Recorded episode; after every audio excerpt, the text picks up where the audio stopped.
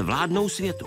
Hotové peníze jsou velmi oblíbeným letidlem pro zločince, protože to nezanechává stopu, je to rychle likvidní. Je moc peněz nekonečná? Samotná moc peněz zatím nikdy v historii Spojených států prezidentské volby nerozhodla a já doufám, že to zůstane i tak. Jsou bohatí lidé schopnější?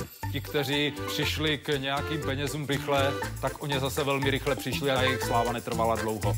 Jsou chudí lidé čestnější? Nemusíte být boháč, abyste měl co darovat. Můžete darovat jenom to, že vidíte babičku, jak táhne těžkou tašku do schodu. A vy k té babičce přiběhnete a tu tašku i do toho třetího patra vynesete. A to může udělat každý bez ohledu na to, kolik má peněz.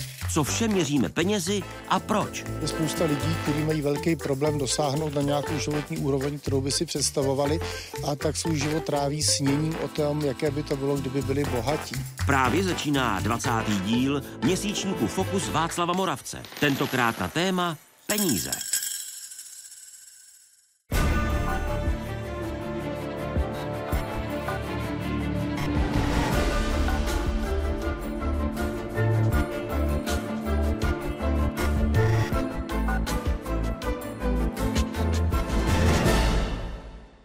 Kreditní karta. Současná podoba směny. Té směny, která v uplynulých staletích prošla mnoha proměnami. Od výměny produktů eh, přes kovové mince, přes papírové bankovky, kterým se tak divili návštěvníci v legendárním televizním seriálu. Na peníze pozor, za všecko se platí. U pokladny čekat, až vám za větší hodnoty vrátí menší hodnoty. Je to strašně složité, ale nějak to snad zvládnem. A co? Ale tohle to je stovka. Tohle pětistovka. Je menší, ale platí víc. No, To nepochopím.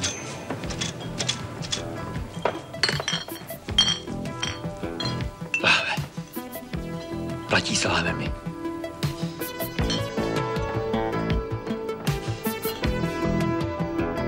Tak jako se návštěvníci divili formám směny v 80. letech minulého století, tak se možná my můžeme divit světu bez peněz. Přitom profesor Miroslav Petrusek, přední český sociolog, když scháněl pojmenování současné společnosti, napočítal jich zhruba 350. 120 z nich napsal do zajímavé knížky a část z nich souvisí právě s penězi. Máme tedy společnost hrabivou, společnost kreditních karet, společnost za vše zaplať, společnost svádění. Především o penězích bude dnešní fokus. Dobrý večer vám, divákům z Pravodajské 24. Dobrý večer i ctěnému publiku tady ve studiu 1 na Kavčích horách České televize. Dobrý večer, vítejte.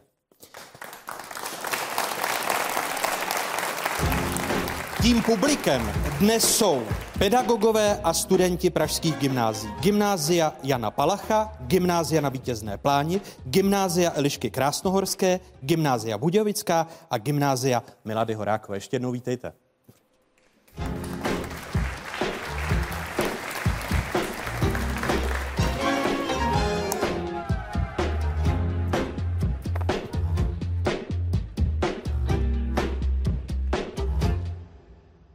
Moc peněz. To je první kapitola, kterou dnes přišli otevřít ekonom a emeritní děkan Fakulty sociálních věd Univerzity Karlovy v Praze, profesor Lubomír Mlčoch. Vítejte, hezký dobrý večer. Pane. Dobrý večer. A pozvání přijal i Dalibor Dědek, podnikatel a vývojář. Přeji hezký dobrý večer. Dobrý večer. Moc peněz, rozumějme síla a vliv peněz. Co se vám vybaví? No, já jako inženýr, já to mám poměrně jednoduché. Já peníze řadím mezi technická média. Je to v podstatě prostředek, který přenáší výkon z bodu A do bodu B, podobně jako hydraulický olej. A jestliže jim někdo přisuzuje eh, něco víc, eh, tak je to patologické. Eh, Navíc eh, toto médium je naprosto virtuální, to znamená v podstatě za ním nic eh, reálného neexistuje. Jo? My mu přisuzujeme spoustu, spoustu různých atributů, mluvíme o bankovkách, o hotovosti, ale to jsou vlastně jenom svaté obrázky, na kterých je něco namalováno. Ale to, ta, ta, ta vlastní hodnota je naprosto pocitová a virtuální. Dalibor Dědku, tak jste k penězům přistupoval, i když jste je neměl, protože teď figurujete v žebříčcích miliardářů. Eh, Říkáte to jako člověk, který peníze má, proto je neřeší, protože jsou pro ně motorem a v minulosti jste k ním takový postoj neměl? No díky tomu, že jsem ty peníze neměl, tak eh, já, já jsem je skutečně vnímal, že aby ten biznis fungoval, tak prostě potřebuju nějakým způsobem sehnat ten materiál a prostě namotivovat lidi, ale pro mě to nebylo nic jiného než prostředek k tomu, abych mohl plnit ty své sny. Váš postoj k penězům se tedy v čase neměnil a nemění. No, jsem rád k tomu, že se neměnil, protože znám spoustu lidí, eh, kteří svůj eh, vztah k penězům radikálně změnili ve chvíli, kdy k ním přišli a těch je mi líto. Pane profesore, vy ekonomové bez zesporu penězi žijete neustále. Stačí se podívat na hrubý domácí produkt, vyjadřovaný penězi jako jedno ze základních ekonomických kritérií. Není-liž pravda? No tak je vyjadřováno no, ve statistice. Proč, proč pro ekonomy jsou peníze tak podstatné? Proč mají takový vliv a sílu? Ekonomie vznikla jako věda o bohatství národů a to bohatství se bohužel vyjadřuje v penězích a proto tedy Eh, ten přístup také. Řekl bych, že ta moc peněz se projevuje v tom, že nás ekonomů je více, než jich bylo za všechny předchozí generace dohromady. Vy používáte slovo bohužel. Proč to jako ekonom použil? Že se vyjadřuje no, bohatství právě v penězích? E, teď jste mě přístihl, že jo, ale není to náhoda. Posledních deset let prostě jsem se pokoušel studentů vysvětlit, že zacházejí s prostředkem velmi mocným, s penězi, eh, který jsou výborným sluhou, ale je zle, když se stanou zlým pánem.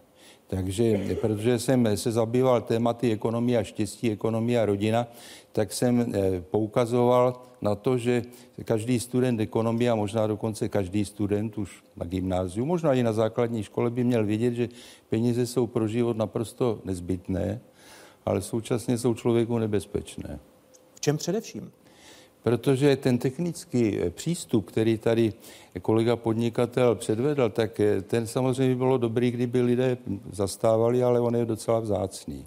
My ekonomé jsme v tom vlastně rozpolceni. Na jedné straně, v jedné části teorie předpokládáme, že člověk má dobře uspořádané preference, ale jinak už ve 30. letech ekonomická teorie pochopila, že reklamou je možno ty preference podstatně změnit a současný ekonom, můj starší kolega profesor Turnovec řekne, problém dnešního kapitalismu je v tom, jak přesvědčit člověka, aby si koupil něco, co nepotřebuje a na co notabene nemá ani peníze.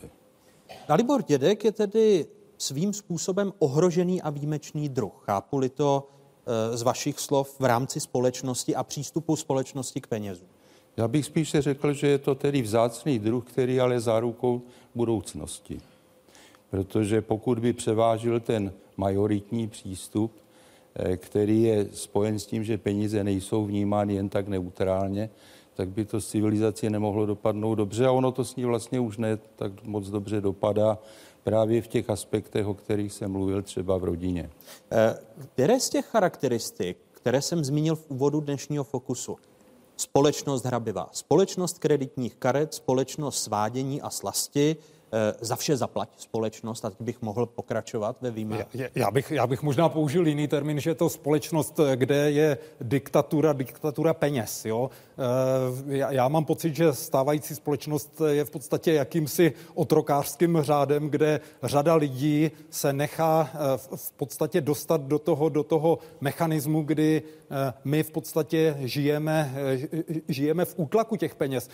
My, my, my se na jednu stranu bavíme o svobodě, svobodě, o demokracii. A přitom na druhou stranu my tady máme docela, do, do, do, docela slušnou cenzuru. A konkrétně tady na půdě České televize se odvážím říct, že ta cenzura je hodně podobná tomu, co tady bylo v minulém, režimu, akorát prostě tím, tím náboženstvím, tou, eh, tou Eh, filozofii, která, která tu diktaturu prosazuje, jsou peníze. Protože já, kdybych tady chtěl říct, že eh, ta a ta firma má dobrý produkt, tak okamžitě mě umlčíte. Neumlčím. Já se musím... Řekněte, no, že vaše firma já, já má jsem, dobrý produkt. Ale to, to říkat nemusím, to, to, to, to zákazníci naštěstí vědí, ale já jsem se velmi smál, když jsem koukal na nějaký, na nějaký receptář eh, v televizi, kde přivolaný expert radil, jak si slepit květináč a popisoval tam, že nejlepší je na to lepidlo, eh, které eh, nemůže říct jeho název, ale že je v modré tubě a prodávají ho v švédském obchodním řetězci, no to, to jsem si připadal jak eh, za, za totalitního režimu, kdy prostě formou jinotajů se prostě do, do médií prosa, prosa, prosakovaly informace, které tam být oficiálně nesměly. A všechno je to dáno tím, že eh, skrytá reklama je prostě věc, která, která do, do médií nepatří. No a teď si vezměte zase diváky, to se mi stalo v jednu neděli, že jsem si přinesl z jednoho nejmenovaného obchodního řetězce, a teď jdu ve vašich jinotajích, takovou malou tuštičku a s ní jsem vysílal. A i hned diváci začali psát, kolik za to dostávám. Takže to jsou ty tlaky, možná vašich konkurentů, těch konkurentů, kteří vyrábějí jiné lepidlo, které není tak dobré, že pak napíší do té televize, no podívejte se, oni dělají reklamu na jeden konkrétní produkt. Víte co, ale ono to prostředí není vyvážený, protože vy, když chcete říct cokoliv špatného o firmě, tak tam prostě nejsou zábrany žádný. Ať to ty sičáci schytají. Ale když by se mělo říct něco dobrého, tak to prostě, to už je reklama. To, to, to je prostě, je to handicap. Vy mluvíte tedy o uh, tyranii peněz. Jsme v takové fázi, že ta moc peněz má účinky tyrana? Nebo sílu tyrana? No, tak ten termín tyranie je samozřejmě velmi silný. Eh, vražda na tyranu není zločinem, problém je v tom, že pod tyranii peněz tam není koho zabít, že? to je instituce prostě. Jako. To je... já, já to doplním, já si myslím, že prostě tou tyranii peněz tu lidi přijímají dobrovolně, jo? že oni sami se stávají těmi tyranými, protože prostě v tom, v tom hydraulickém voleji spatřují svou budoucnost a to je, to je chyba. No a což dělá zase reklamní průmysl, o kterém jste mluvil? Hmm, víte co, já jako ono asi záleží na tom, eh, kdy, já, já když se koukám na lidskou společnost, já ji rozděluju na stádo těch ovcí a potom na ovčácké psy. A eh, ono to asi tak funguje, že prostě tady musí být ty ovčácký psy, který dovedou ty ovce na tu pastu, kde, kde, kde si nějaký ty peníze vydělají, poradějí jim, za co je mají utratit a, a prostě uh, řada těch ovcí, nebo převážná většina těch ovcí je nesmírně spokojená. Nejhorší jsou ovce, který štěkají a psy, který bečej. Teď jste mě to tak zkomplikoval, že přemýšlím, kam sebe řadíte. O případě, když byste byl mým referenčním bodem, kam bych se měl zařadit já. Kam sebe řadíte? Já rozhodně nejsem ovcí. Já prostě, jak, já, já nikdy nejdu s davem a to se mě vyplatilo. Vždycky, když každý prostě říkal, že trendy produkty jsou takové, tak jsem se vypravil opačným směrem. Tak třeba vznikl největší mobil na světě a e, ačkoliv se mu všichni smáli a na CNN si dokonce z toho 14 dnů dělali srandu, tak výsledkem bylo to, že jsme na několik dnů předstihli v návštěvnosti našeho webu i nej, nejnavštěvovanější pornoservery. A to bylo, a, a to bylo, Dalibore dětku, eh, právě to, co vás dovedlo k úspěchu když došlo ke změně politického režimu po roce 1989, mohlo se podnikat. Vám tehdy bylo, tuším, 33 let. Jo, jo, jo. Že, jste, že jste vždy všel proti proudu v rámci toho podnikání? No vždy ne. Na začátku se to zdálo velmi snadné, protože my jsme si založili firmu a byli jsme prostě čtyři kluci, kteří měli ohromné ambice prosadit ty své technické znalosti a tenkrát prostě se zvedla železná opona, všichni měli dojem, že prostě v elektronice nám vlak už dávno ujel a my jsme prostě měli spoustu ambicí, dostali jsme první objednávku od velkého státního podniku za uh, milion korun, takže všichni známí nám půjčili svoje úspory, uh, tchyně i moje rodiče dali barák uh, jako zástavu na úvěr a my jsme během asi 60 dnů v podstatě zkrachovali. A zůstala nám spousta krámu a já jsem tři měsíce nespal, budil jsem se vždycky asi po 30 minutách hrůzou, jak budu vysvětlovat mámě a tchyni, že přišli o barák. Takže pak teprve přišla, přišla ta chvíle, kdy jsme začali skutečně přemýšlet, jak ten biznis uchopit, abychom přežili. Pane profesore, eh, z těch pojmenování, která jsem zmiňoval, která vám přijdou nej, nejbližší nebo vypovídající o stavu současné společnosti a vztahu té společnosti k penězům? No tak eh, nakonec ten eh, věk ekonomismu, který tam nebyl takhle přímo zmíněn, bych považoval za nejpřílehavější. Jako člen vědecké komunity bych měl tvrdit, že nejlépe by se dělala společnost vědění. Tak na to vypadá i tak, že podle počtu vysokoškoláků, studentů, takže jsme společností vědění, ale zaznamenal jsem v názorech eh, tady kolega, kolega Dětka, že prostě je poněkud skeptický k tomu nárůstu toho vědění v tom kvantitativním slova smyslu Takže se domnívám, že i to školství se vydalo způsobem, tedy maximalizace množství na úkor kvality. No a pokud jde o ten věk toho ekonomismu, tak skutečně je to tak, že těch ekonomů, nás ekonomů je více, než bylo kdykoliv předtím a ten hlavní proud v ekonomii je přesvědčen, že to je tak správně, protože my ekonomové utváříme budoucnost ale právě to způsob, jakým jim ty peníze utvářejí, tak vede k tomu, že se ztrácí důvěra v tu budoucnost a vlastně svým způsobem e, roste nejistota. E, ta příčina spočívá v e, tom, že se vlastně přeceňuje to, co ekonomie může, co peníze můžou. Já si velice vážím výroku profesora Franka Knighta, který byl zakladatelem vlastně Chicagské školy, tak ten zemřel v 70. letech, kdy tato, tato tento trend ekonomismu se začal rozvíjet silněji, tak eh, on je autorem tohoto výroku. Prvním předpokladem jasného uvažování v ekonomii je vědomí jejího jen omezeného významu eh, v celku životních zájmů člověka.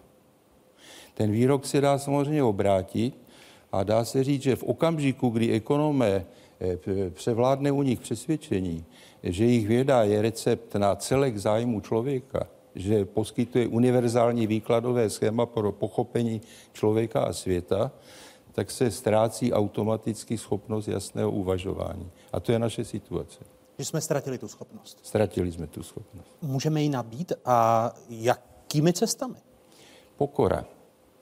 To je ta, to vědomí jen omezeného významu. Já bych k tomu doplnil, že, že v podstatě druhou, druhou důležitou věcí je zdravý selský rozum. Jo? Jakmile se, řeknu, z základního účetnictví, a já si myslím, že účetnictví firmy není o moc jiné než účetnictví rodiny, to znamená, nesmím utrácet dlouhodobě více, než vydělávám. To, to, to, to, to prostě nejde. Tak jakmile se z toho základního eh, ekonomického, eh, z té ekonomické dovednosti začne dělat příliš velká věda, tak je to, tak je to nebezpečné.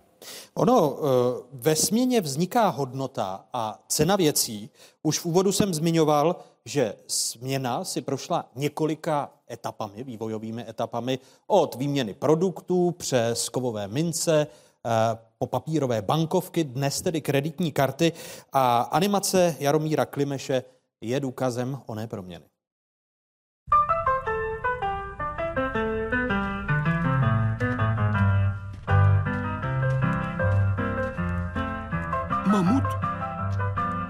Mamut? Mamut, mamut. Hm? Ah. Mamut, mamut.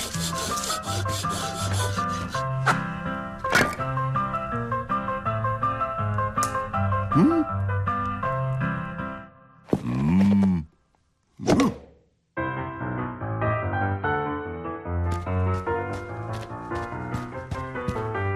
Quantum? Sextura untia romanorum. Ah! Hmm.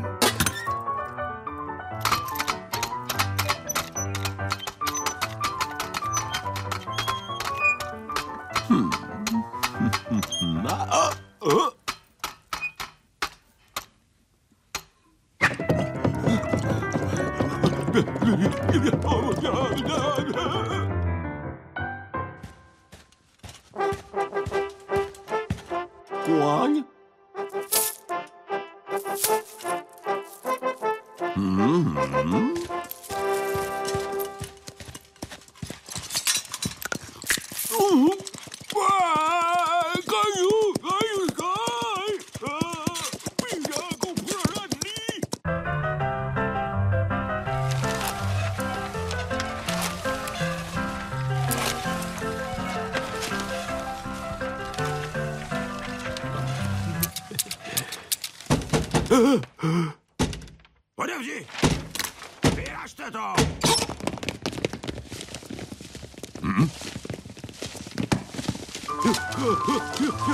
ハハハハハ!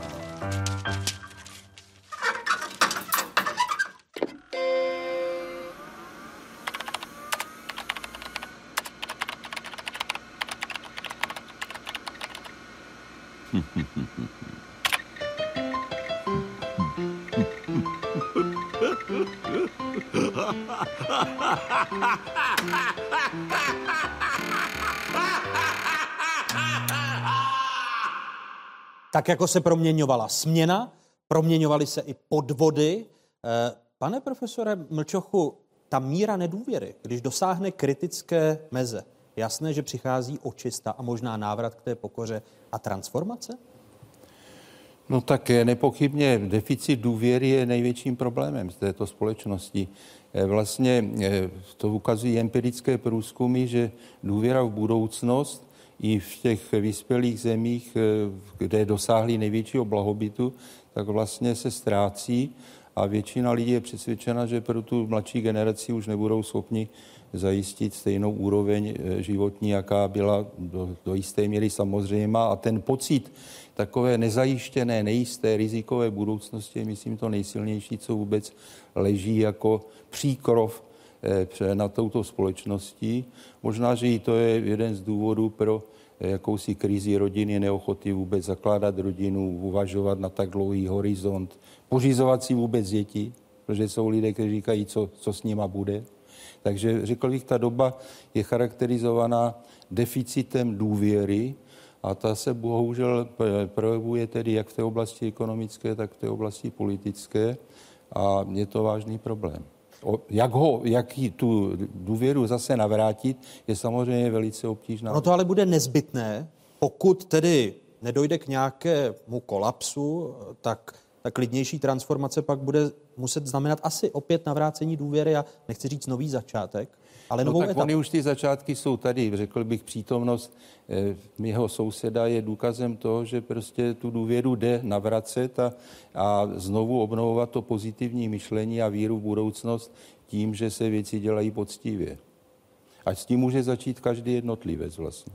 Tak to je úplně přesně to, co jsem k tomu chtěl eh, dodat, protože to je v každém jednotlivci. Ta, eh, řeknu, důvěra v budoucnost je dána vírou ve své vlastní schopnosti. To není o tom, že, že prostě někde v bance mám něco a budu si říkat, hrome, tím jsem zajištěný. Mně vždycky dávalo největší volnost a největší svobodu to, že jsem se po základní škole vyučil elektrikářem. A i když bylo nejhůř, tak jsem říkal, hrome, tyhle dvě ruce mě vždycky dokážou uživit. A to je to, to, to je to, co vám dá, to, co vám dá ten pocit toho, že ta budoucnost, že ta budoucnost není, není problematická. Jestliže si někdo zvolí obor, který se těžko na tom trhu prodá, no tak je to fajn, vystudoval něco, co ho třeba zajímalo, ale je otázka, jestli ta společnost to ocení. A druhá věc je nezapomenout na základní kořeny. Prostě e, já, já mám pocit, že současná společnost je natolik utržená od reality, že když moje dcera ve 14 letech byla na e, letním táboře ve Spojených státech, tak přijela domů a říkala, tati, představ si, když jsme tam šli na jeden den na Puťák, Pražák, tak pro ty holky z New Yorku, pro ty to byl největší zážitek, protože poprvé v životě v lese čůrali bez záchodu a oni ve svých 14 letech nevěděli, že to vůbec jde. A v tu chvíli jsem si říkal, hromé s tou lidskou společností je něco špatně. Ta technologie nás posunula někam, kde, kde už by to být nemělo. No, otázkou je, jestli právě ty návraty, když se znovu vrátíme k penězům a podíváme se na to jednoduché rčení, které platilo v dějinách dluhy smazávaly války. E, že když ta nedůvěra dosáhne nějaké kritické meze nebo dochází k něčemu, co je neudržitelné pro společnost, tak dochází ke konfliktům, eh, které označujeme válkou. Nejsme, aniž bych chtěl strašit, chráň Bůh, eh, nejsme v takové situaci jako celá západní společnost. No, Eh, já díky tomu, že v podstatě od konce 80. let jezdím na východ, protože pro nás jako v podstatě my jsme hledali u těch azijských tigrů poučení, jak z zapomenuté České republiky prorazit do světa.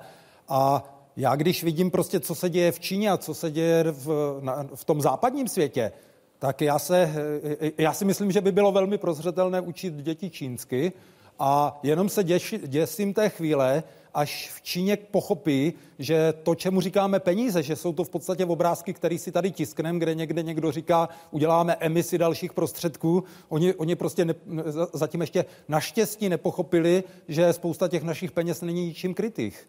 No, no otázkou je, jestli oni už nejedou, když se vracím k animaci, nejedou už v tom tisku taky, protože v tom jedeme všichni jako globální svět. Podíváte-li se na eh, to, že na bankovkách už není psáno a neplatí to, že jsou kryty zlatem a jinými cennými kovy, jako tomu bývalo v minulosti. To přece dnes neplatí ani u té Číny.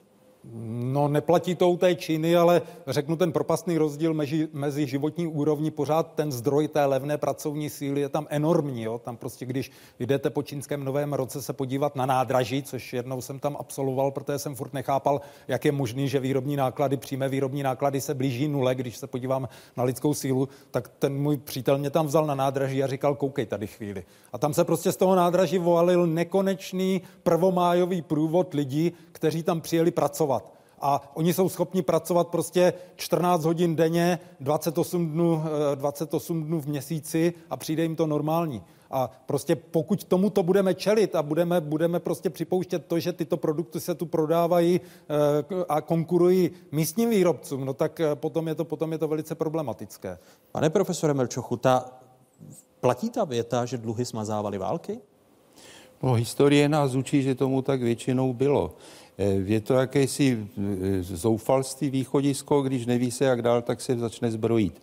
Mimochodem pro po propuknutí té poslední finanční krize ve Spojených státech se jich hned zvedly výdaje na zbrojení a to ačkoliv ta krize ohrozila ty veřejné rozpočty, zadlužovali se státy, aby hasili požáry v těch bankách, tak vlastně začalo se přesto více zbrojit eh, na dluh, a jak vidíme dnes, poslední poselství nově zvoleného prezidenta Trumpa je třeba více zbrojit. Když nevíme, jak dál, začínáme zbrojit. A zatím jsou zájmy ovšem také zase peněz zbrojního průmyslu a obchodníků se zbraněmi. Jakou hodnotu vlastně dnes mají peníze, když je jenom tiskneme? Pro mě jako lajka, který si nedovede představit to obrovské množství peněz, ty miliardy, které tiskneme, abychom snižovali kurz naší měny, české koruny, abychom konkurovali těm ledným výrobkům například z Číny. Dává to logiku? Pane a... profesore. Nebo vy no, jste... No, tak... Kdo, kdo z vás Komu to logiku dává? slovo, ale víte co, tím, tím, že už jsem dědek, tak prostě neudržím dlouho myšlenku, eh, tak, tak, tak se do toho hrnu, protože vy jste řekl hodnota peněz. To je právě problém, že penězům se přisuzuje to, že, mají, že, že, že existují nebo že fungují jako jakési měřítko úspěchu, ale představte si, že ta metrika nemá žádný pevný základ. My jsme zvykli měřit, vážit a tak dále a vždycky je tam nějaký metr. A u těch peněz je to tak, že Česká národní banka nebo někdo řekne, my ten český metr trošku přistřihneme, aby jich prostě za to euro bylo víc a, a na základě výroku nějakého politika najednou ty, t, prostě tam chybí to, to pevné měřítko u těch peněz. Je to všechno pocitová záležitost. No a teď si vezměte, že ta ekonomie, to je o tom, o čem mluvil pan profesor Mlčoch, je považována za exaktní vědu, že no, padají vlády, eh, když klesá hrubý domácí produkt a hrubý domácí produkt, základní veličina, vyjadřovaná tedy bohatství národa, když to hodně jako like, neekonom zjednoduším, vyjádřená v penězích toho daného národa. Dává, dává vám to logiku, pane profesore? Komu jinému by to mělo dávat logiku než ekonomovi? No tak eh, takhle myslíme si, jako ekonomové proto zvolili takové termíny, které eh, nedává, eh, zakrývají vlastně podstatu problému. Řekne se kvantitativní uvolňování. Že jo? A to znamená vlastně dolévání těch nekrytých peněz Evropská centrální banka. Výsledek je ten, že banky vlastně mají ve svých bilancích většinou dostatek prostředků, které ale pak mají vlastně problém komu půjčovat, protože scházejí důvěryhodní dlužníci. A pokud je o naše úspory na takzvaných spořících účtech, tak vidíme, že náš bankovní systém nám není schopen nabídnout vlastně odměnu za ty úspory. Neodměňuje úspory, neumí je zhodnocovat vlastně. Takže vlastně, jako kdyby peněz by bylo dost až tak, že nevíme, co s nimi a neumíme odměňovat vlastně úspory a celý ten mechanismus je vlastně eh, motivován eh, stále k dalšímu zadlužování. Takže na jedné straně jsou domácnosti, které mají úspory, přestože jim žádné úroky nepřinášejí. A pak jsou domácnosti, které se zadluží, jsou v tom žentouru té spotřeby a ty jsou už často tedy v úzkých a ta celková výše toho zadlužení je poměrně vysoká domácností. A to je vlastně v celé té oblasti toho bohatého světa, kdy zadlužení rodin vlastně se rovná přibližně ročnímu příjmu rodin v té bohaté části 30 nejvý, nejvyspělejších zemí OECD. Takže to též je u států. Průměrný veřejný dluh těchto bohatých zemí je roven ročnímu hrubé, hrubému domácímu produktu. A když víme, že veřejné rozpočty jsou zhruba 50 toho hrubého domácího produktu, tak to znamená, že ta veřejná spotřeba je vlastně dva roky napřed. Už. Vy jste počítal s tím, když přišla globální ekonomická krize v tomto uh, století, na počátku tohoto století, že v roce 2017 bude pokračovat to, čemu vy ekonomové pro nás lajky nesrozumitelně říkáte kvantitativní uvolňování a že se bude nechumelit? No tak co to je chumelit? Chumelí se tuto zimu poměrně dost, ale eh, problém je v tom, že eh, panuje, jak jsem řekl, panuje bezradnost. Nedávno probíhala profesora, mladého našeho adepta, zrovna v této oblasti specialisty a na jeho podporu bylo řečeno během té obhajoby, patří k evropské špičce mladé generace v tomto oboru. Současně ovšem i ta mladá, ta špička té evropské mladé generace tápe a vlastně neví, jak dál, protože jakým způsobem dát záruky toho, že ten růst bude pokračovat, že, že bude stabilní, vlastně se neumí dát, protože ta důvěra je pro ekonomii něčím jako mimo, vlastně to je, to je psychologická záležitost, která je vlastně pro ekonomii externalitou a vlastně my, jako my, ačkoliv se vykazujeme eh, exaktní disciplínou, rádoby exaktní, tak vlastně potom čekáme jako na jarní počasí, kdy začne svítit sluníčko, kdy přestane pršet, tak asi tak přibližně očekáváme návrat té důvěry. Dokud se nepodaří tu důvěru internalizovat jako Eh, zásadní proměnou do ekonomické teorie a ta, samozřejmě do mezilidských vztahů, tak samozřejmě ta důvěra v budoucnost se velmi těžko obnoví. Důvěra v mezilidských vztazích, ta nedůvěra je možná prohlubována i nerovnostmi, které se týkají peněz, majetku a bohatství. Nerovnost eh, tady byla vždy v naší společnosti, jen opět přichází období, kdy se rozdíly mezi chudými a bohatými zvětšují.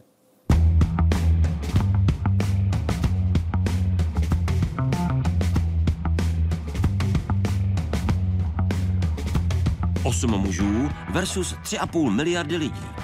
Britská charitativní organizace Oxfam na základě dat Credit Suisse odhaduje, že v loni vlastnilo 8 nejbohatších lidí světa v součtu stejný majetek jako chudá polovina zeměkoule. Oxfam ve svém seznamu jmén vychází z pravidelně zveřejňovaného žebříčku časopisu Forbes. I když část ekonomů tuto metodiku spochybňuje, Oxfam považuje číslo 8 za alarmující proto, že počet multimiliardářů, kteří svým bohatstvím vyváží polovinu světového jmění, rok od roku klesá. Ještě v roce 2015 šlo o 62 lidí, rok předtím o 80 lidí. Číslo kleslo pod stovku poprvé v roce 2013. V roce 2010 bylo potřeba 388 bohatých k tomu, aby jejich statky pokryly půlku celkového majetku.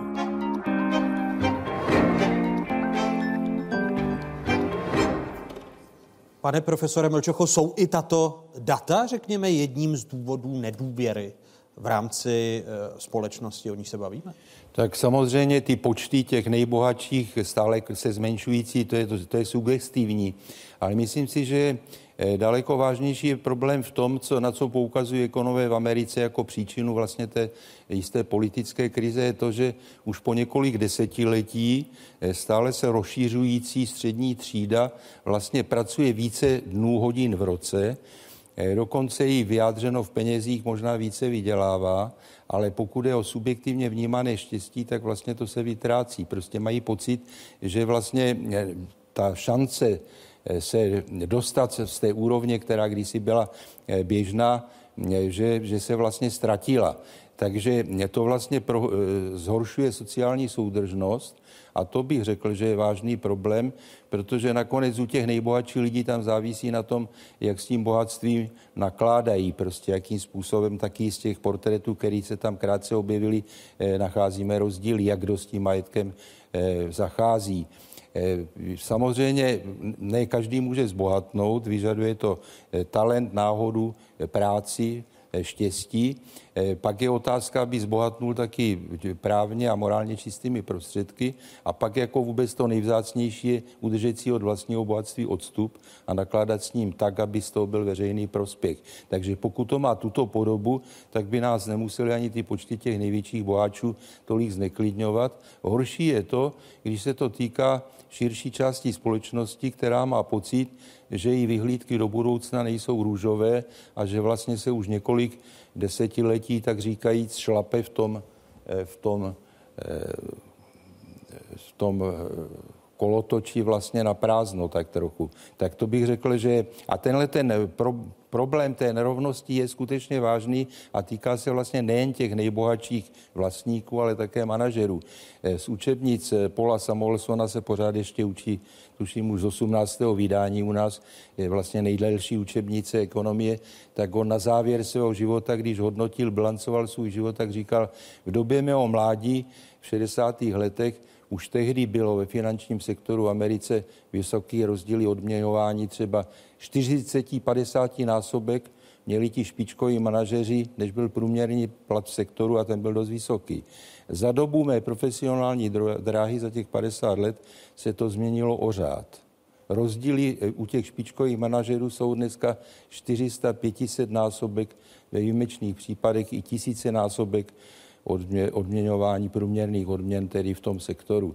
Jakmile vzniká takové odměňování, tak i pro tohoto exaktního ekonoma šlo vlastně odměňování, které je až arbitrární a morálně problematické. A to, ještě poslední větu. A to bylo vlastně umožněno ale tím vývojem toho věku ekonomismu a to je vlastně globální ekonomika a termín, kterýmu e, my ekonomové věříme jako argumentu a to jsou výnosy z rozsahu. Ty výnosy z rozsahu jsou prostě tak obrovské, projevují se mimochodem v takových oblastech, jako je sport, takže v době klapzubové jedenáctky si už stačili vydělat na živobytí, ale co dostává dneska Beckham každý den, jaká jeho odměna vlastně, to jsou astronomické částky, které už vlastně jsou jenom výsledkem toho, a to zase přenášejí ta globální média, ty, ty přenosy a reklama na to napojená, že je možno je takhle odměňovat. Prostě ten svět se toho, z tohoto hlediska dostal úplně mimo realitu vlastně. Pro to chvíli vám oběma děkuji.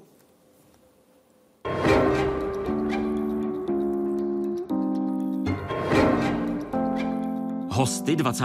vydání měsíčníku Fokus Václava Moravce jsou ekonom Lubomír Mlčoch a podnikatel Dalibor Dědek, herečka Marie Doležalová a psycholog Tomáš Morávek, novinářka Lenka Klicperová a reklamní stratég Eda Kauba. Už si vydělali své první peníze. Pro část z nich peníze představují především svobodu. Teď mluvím o studentech Pražského gymnázia profesora Jana Patočky, kteří jsou s námi v publiku a kterých jsem se ptal. Co se vám vybaví, když se řeknou peníze? Je to něco, za co si můžu koupit něco pro sebe nebo pro někoho? Něco, bez čeho se v dnešním světě vůbec neobejdeme? Já si představím možnost si něco koupit. Nějaký zdroj živobytí si myslím. Určitá jakoby neviditelná hodnota. Jako první napadlo moc. Mně se vybaví něco, za čím směřujeme. Něco, bez čeho se dneska už neobejdeme. Pro mě je to třeba odměna za práci. Odměna a nějaká motivace pro to, co chceme dělat nebo co děláme. Mně se vybaví blahobyt a chudoba. Prostředek k dosažení sílu a, a snů. Mně se vybaví asi bankovní účet, jako první věc. Máš bankovní účet? Jo, jo, no. jako moc na něm není, ale no. Z jakých zdrojů se dostávají peníze na tvůj bankovní účet? No, z brigády. Chodíš na brigády? No teď už ne, ale o prázdninách jsem chodil. Kdy jsi vydělal své první peníze? No právě tohle to léto teďka, o prázdninách. Na jaké jsi byl brigádě, co jsi dělal? V McDonaldu jsem byl, jsem tam vařil. Změnila ta brigáda tvůj postoj k penězům? Tak jako, myslím, že jsem, teď jsem se viděl, jak jsem si jich zvážil, no, bych řekl. Zůstal ještě na tom bankovním účtu? Jo, ještě tam jsou. Máš vlastní bankovní účet? Uh, mám, no. A jak se na něj dostávají peníze? Uh, převážně od babičky, která mi skoro každý týden dává pět tisíc, takže uh, vlastně v podstatě od babiček a k narozeninám, ke svátku, k Vánocům, takže tak. Tvoje prvně vydělané peníze, jakou prací? Prací, že jsem pracoval jako číšník vlastně v centru Prahy na zahrádce a to byly, myslím si, že docela tvrdě vydělané peníze, protože bylo docela horko a my jsme nosili že, dlouhé kalhoty, košile. A, nebo já Změní nevím, prvně vydělané peníze postoj člověka k penězům? Já si myslím, že určitě. Já jsem i předtím byl docela spořivý, ale jako teď jsem pak byl ještě víc.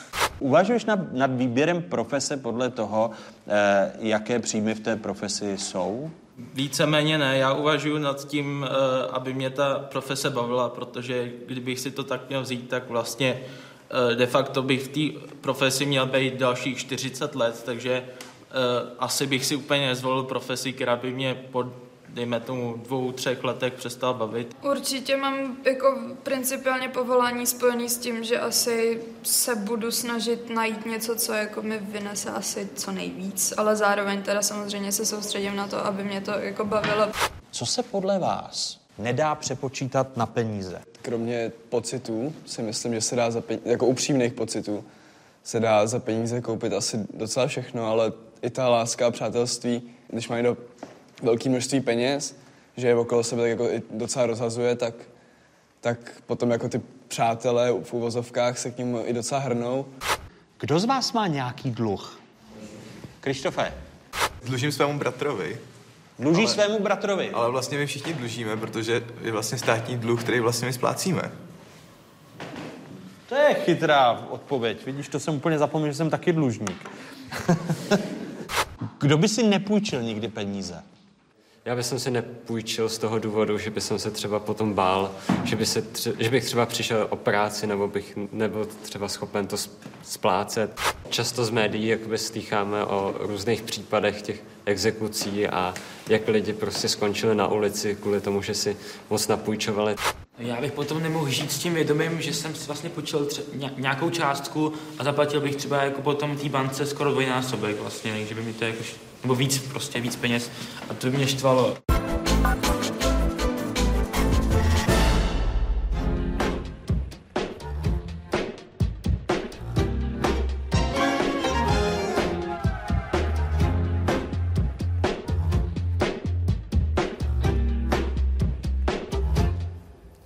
Druhou kapitolu dnešního Fokusu nazvanou Peníze a život otevírají herečka Marie Doležalová. Vítejte, děkuji, že jste přijal mé pozvání. Děkuji za pozvání. A vítám i psychologa, psychoterapeuta Tomáše Morávka. Dobrý večer. Dobrý večer. Jak často se, Tomáši, ve své poradně setkáváte s těmi, kteří vykonávají nějaké povolání, které bylo vysněné, protože jim umožňovalo mít dobrý sociální a ekonomický statut a teď jsou nešťastní, protože jim nepřenáší štěstí. Hmm. Paradoxně víc, než jsem čekal, nebo aspoň na začátku kariéry, tak jsem se, že se budu věnovat těm, kteří jsou uh, nešťastní a, a tak nějak se to očekává, že třeba má nějaký handicap, nebo mají to těžký v životě, nebo se jsou uh, z nějaké oblasti, kde si nemůžou vydělat peníze, a nebo um, třeba nejsou něčím nadaný. Ale čím dál tím víc poznává, potkávám lidi, kteří vlastně uh, mají všechno, co společnost, nebo hlavně oni chtěli mít. To znamená peníze, mají, říkají, mají to auto, který si chtěli koupit, chtěli žít tak, jak chtěli žít podle těch vnějších ukazatelů, nebo žijou tak, ale nedostavuje Jaké profese se to jim... jsou především? No tak nejvíc, největší příležitosti se ke mně dostat mají lidé, kteří, když to tak řeknu s nadsázkou, kteří pracují v korporacích a zastávají nějaký vysoký manažerský posty. Takže manažeři. Vysněná pozice manažer s vysokým mm. platem, mm. ale nejsou příliš šťastní. Mm. A vysněná ještě, ono, ta nálepka podnikatel, to znamená někdo, kdo umí vydělat peníze, tak to je ta druhá část lidí, protože oba dva potom uh, můžou trpět tím, že ten, ten příjem nebo ten majetek, který mají, tak je něčím zdaněný. Že tak, jak ho vydělali, nebo tou cestou, kterou ho vydělali, tak za to nějakým způsobem zaplatí. Maruško, herečka a herec. S tím si převážně kvůli médiím a obrazu herců v médiích spojujeme to, že jsou bohatí a šťastní. Bylo to i u vás od začátku? jako myslíte ta představa... Výběr toho povolání. Chci být herečkou, budu bohatá, slavná, šťastná? Ne, ne, ne, to můžu říct upřímně, že ani trochu. Možná je to proto, že, že jsem o tom začala přemýšlet v nějakých 14 letech, kdy jsem dělala přijímačky na Pražskou konzervatoř, tak to člověk ještě ty peníze moc jako hodnotu nemá. Ale mě to takhle nikdy nenapadlo přemýšlet o tom herectví, že by to byl důl na peníze, nebo že by to vůbec bylo povolání, který bych dělala proto, abych si vydělala hodně peněz. A vlastně, když za mnou občas přijde někdo, eh, občas za mnou třeba chodí takový jako budoucí studenti herectví nebo lidi, kteří by chtěli zkusit se tomu herectví věnovat a ptají se mě, Eh, jestli si třeba myslím, že na to mají, tak já vlastně, když třeba toho člověka nevidím, jak hraje a nemůžu mu to říct podle toho, jaký má talent, tak mu říkám, no strašně záleží na tom, jaká je tvoje motivace. A pokud tvoje motivace je, že tě na herectví baví to, že budeš jednou bohatý a slavný, tak eh, to není ta správná motivace. A myslím si, že, že to vlastně mm, takový lidi prostě v tom herectví neprorazí, protože si myslím, že herectví je umělecký obor a to musí člověk dělat úplně z vnitřní motivace a musí, musí ten motor mít daleko větší než jenom sláva a peníze. To Není to tak, že právě i v tomto uměleckém oboru, jakým herectví bez zesporu v minulosti bylo, možná i v současnosti je, tak právě převládly ty peníze. A proto herec, zpěvák jsou nejčastější profese, které zmiňujeme jako nejmenší děti, protože to je to, co by každý chtěl dělat být herečkou nebo zpěváčkou? No já myslím, že ty děti tam v tom nevidí ty peníze. Já myslím, že v tom vidí to, že vlastně to povolání pro ty děti v sobě nese, že uh, dělám něco, co mě baví a dělám něco, u čeho jsem vidět a je to vlastně zábavný povolání, si myslím, v očích těch dětí. Ještě si myslím taky, že všichni, a to je možná teda nám všem tady společný, tak už od dětství máme, my v psychologii máme na to pojem narcisní potřebu. To znamená vyniknout stát se něčím mimořádným, ehm, udělat něco, za co mě lidi budou uznávat a respektovat. A ať chcem nebo ne, tak přeci jenom mít eh, peníze, mít hodně peněz, je právě vstupenkou do tady toho světa respektu a uznání. Nebo si to aspoň myslíme. Eh, jak byste vydělali oba dva eh, své, své první peníze? Tady mezi studenty, eh, se kterými jsem natáčel, zazněla ta brigáda, například u McDonalda, kde jeden ze studentů vařil, jak, jak, jak říká. Maruško, prošla jste si taky takovými brigádami? Uh, ne, moje první peníze byly za vlastně můj první film a to, byla, to byly pusinky. Takže vlastně eh, to, ne, to nebyly peníze jako za brigádu, to byly peníze, nebyly nějaký úplně závratný, ale vlastně jsou to takový pro člověka, který mu je třeba 18-19 let, jsou to najednou peníze docela velký. A člověk s nimi samozřejmě vůbec neumí zacházet. Potvrdilo mi to několik kolegyň hereček, že vlastně ty první peníze, který dostane herec jako opravdický herec za, za skutečnou práci, většinou zmizí neznámo kam. Člověk je hrozně rozfofruje. Což se stalo i u vás Což u se stalo i u mě. Stalo a stalo se to potom u mě i po comebacku, protože protože vlastně, to byla druhá brigáda. To byla druhá brigáda a vlastně člověk si zažije, člověk si zažije několik, několik vzletů a pádů těch finančních a teprve vlastně na potřetí, když už jsem po sebe, za sebou měla dvě fáze, kdy ty peníze mám a dvě fáze, kdy ty peníze vůbec nemám, což se v herectví může stát, v jiném povolání se to zase tak nestane. Tam vlastně člověk postupně začne vydělávat a pokud ho z té práce nevyhodí, tak prostě už vydělává. Ale v tom herectví je to nahoru dolů a jeden den prostě máte těch peněz spoustu, najednou vám skončí role, vaše postava v seriálu zemře a, a najednou prostě... A vám zemře příjem. ano, a najednou prostě opravdu nemáte na rohlíky, no, což, což prostě každý herec takový období zná. Pan profesor Mlčoch eh, razil už v 90. letech finanční gramotnost jako jednu z věcí. To znamená, že herci by jsou specializovanou profesí, kteří by měli mít dvojnásobné kurzy finanční gramotnosti, jak vás tak poslouchám. Jo. Na rozdíl od, od zaměstnanců. Když se Tomáši podíváte na ty psychické eh, problémy, eh, které má tato společnost, jedinci ve společnosti, kolik z nich právě souvisí eh, s penězi a s tím, že peníze vládnou světu a že jsme ekonomizovanou společností? Tak určitě asi napřímo to nějak nevyčíslím, ale souvisí to v tom tlaku a v tlaku tom vnitřním, že strašně moc chci, Každý z nás chce, strašně moc chce být úspěšný. Vím, že se to dobře říká, že, nebo zní to tak školomecky, ale že je dobrý si uvědomit, jakou daň za to můžu zaplatit a jestli to, co proto dělám, tak eh, jsem skutečně schopen obětovat, jestli s tím budu tak spokojený.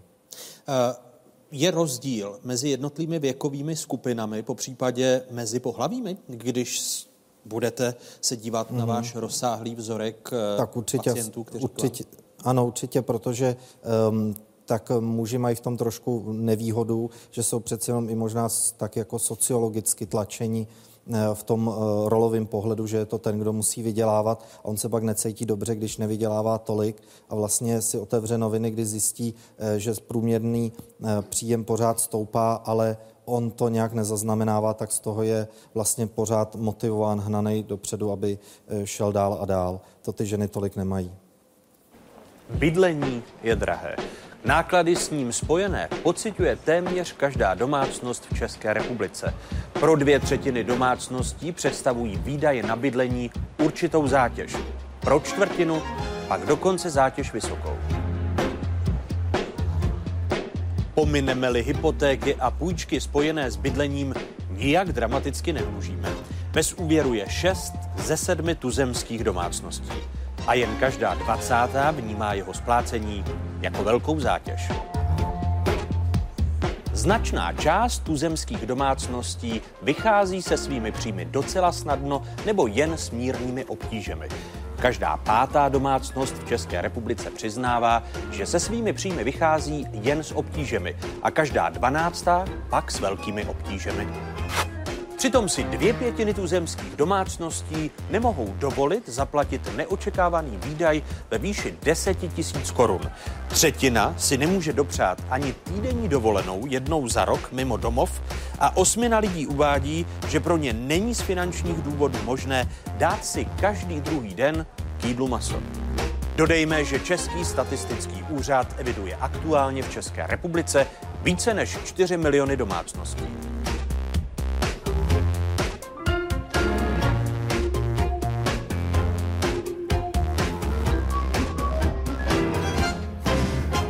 Nejen podle dat Českého statistického úřadu, ale i Sociologického ústavu Akademie věd České republiky je Tomáši zřejmé, že dochází k zásadní proměně fungování společnosti právě kvůli penězům. Například mamá hotely, oddalování vzniku rodiny. Je to pohodlností nebo opravdu strachem z existenční nejistoty?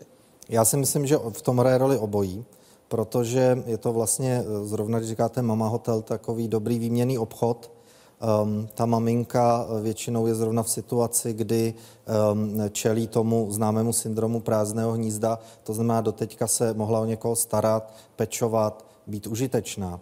A najednou se e, její syn chystá odejít, i když, jak zjišťujeme, tak ty, ti čeští muži se úplně tak nechystají, ale e, někteří z nich. A zase pro ně, pro, tu, pro ty syny, Někdy i dcery je výhodný eh, být doma a je to ekonomicky výhodný, protože vlastně eh, si můžou někde přivydělat. Stačí jim poměrně málo, nemají vysoké nároky a eh, jsou vlastně v situaci, kde je to pro obě strany přínosem.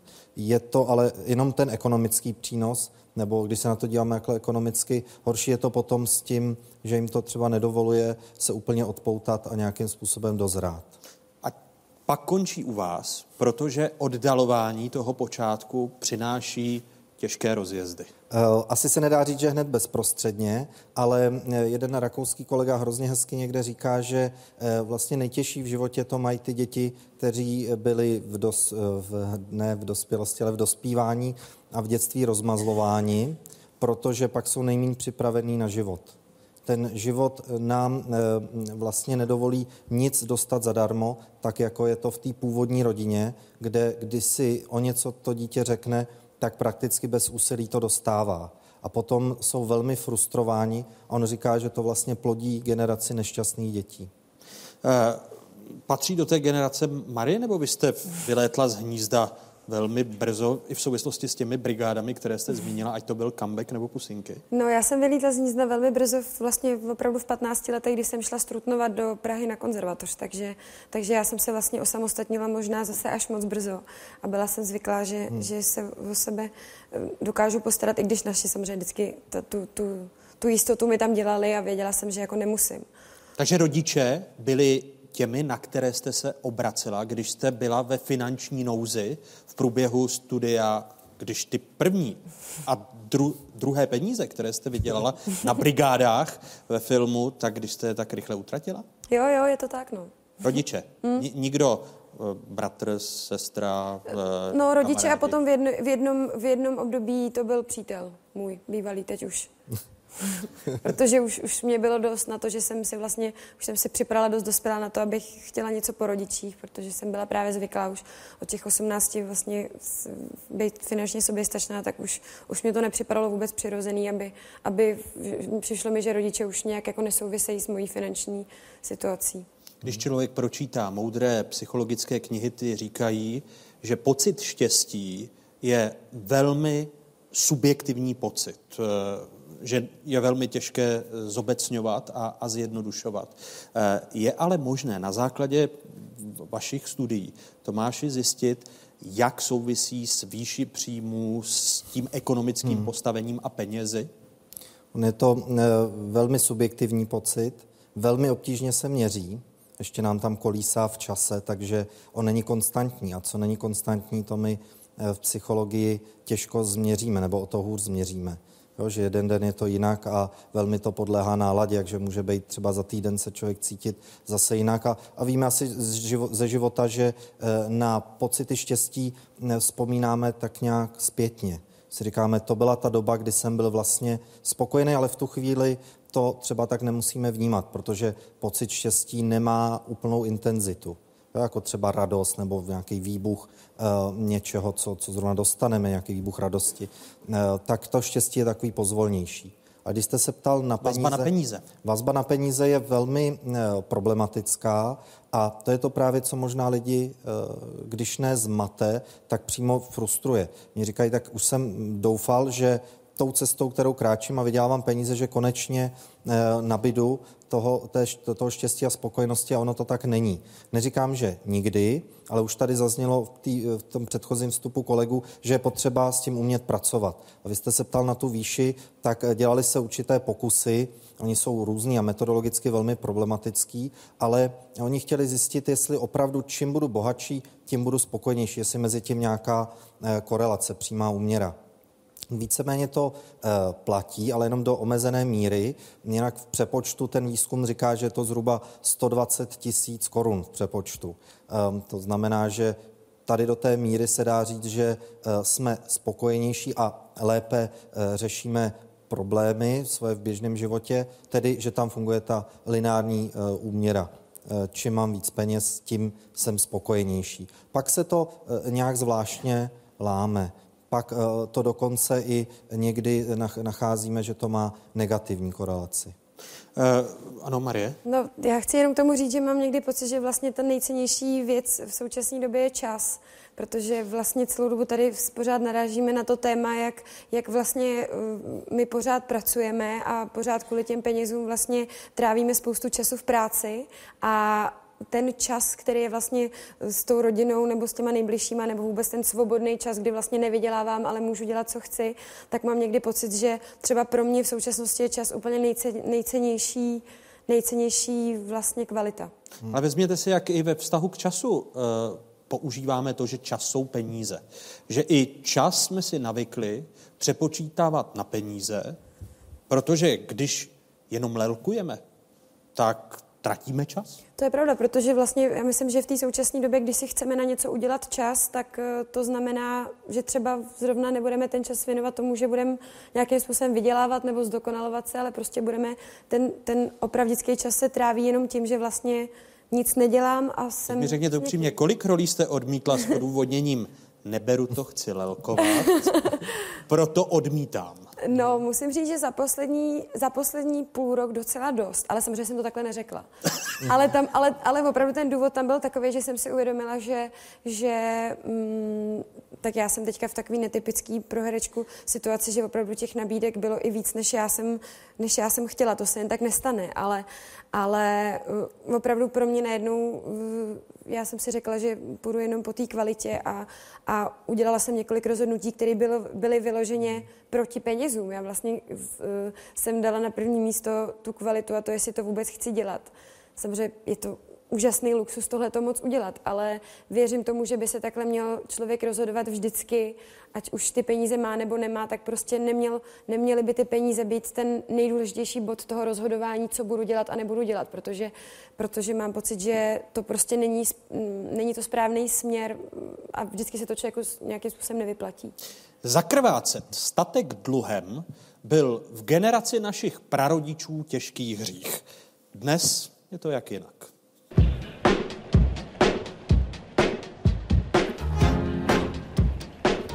Žít na dluh je sice velmi riskantní, zároveň jde ale o přirozený rys dnešní doby. Tak by se dal schrnout postoj obyvatel České republiky k přijatelnosti půjček. Pořizování půjček považuje rozhodně či spíše za riziko 87% lidí.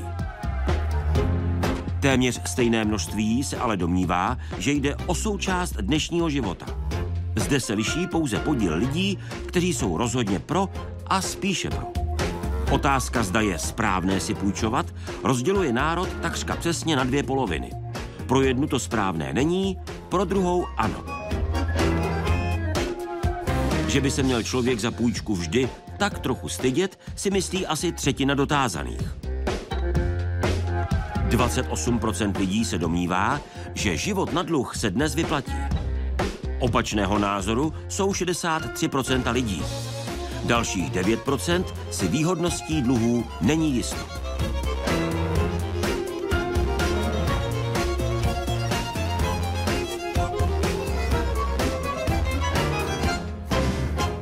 Aruško, myslíte na torčení, které jsem zmiňoval, tedy že zakrvácet statek dluhem byl pro generaci našich prarodičů hřích? No, musím říct, že mě osobně pocit dluhu vůbec není příjemný a nemůžu se vpasovat do toho trendu, že mít hypotéku je naprosto normální, protože teda samozřejmě hypotéka není dluh, ale tak pro mě jako vlastně je, no. Teď přemýšlím, hypotéka není dluh. No tak, ne, já, jako, tak je dluh, ale není to ten... Mm, já si můžu teda, promiň, že do toho skáču, já když jsem si bral druhou hypotéku už, tak mě... tak mě vidíte bance... průměrného, průměrného Čecha tak, v rámci tak. těch statistik. Tak. A ne, tak mě v bance říkali právě, že to není na dluh, ale že to vlastně investice. Takže o to jsem si to snadněji no. v hlavě ta, přerámoval. Že ta hypotéka je takový jako ušlechtilejší dluh, řekněme. Přemýšlíte hodně o těch dluzích a to, by, to bylo zajímavé, že eh, když jsme se bavili se studenty gymnázia profesora Jana Patočky, tak právě jeden z nich zmínil to, že dlužíme všichni, protože hmm. nepřemýšlíme nad tím, jak fungují politici, jak se zadlužuje, možná hmm. i kvůli tomu, že to je pro nás vzdálené, ani nepřemýšlíme nad tím, jak se tisknou peníze v České národní bance a podobně. Eh, je vám to jedno, nebo cítíte, že to je ta lidová moudrost, ta pokora, o níž mluvil pan profesor Mlčoch? Maruško.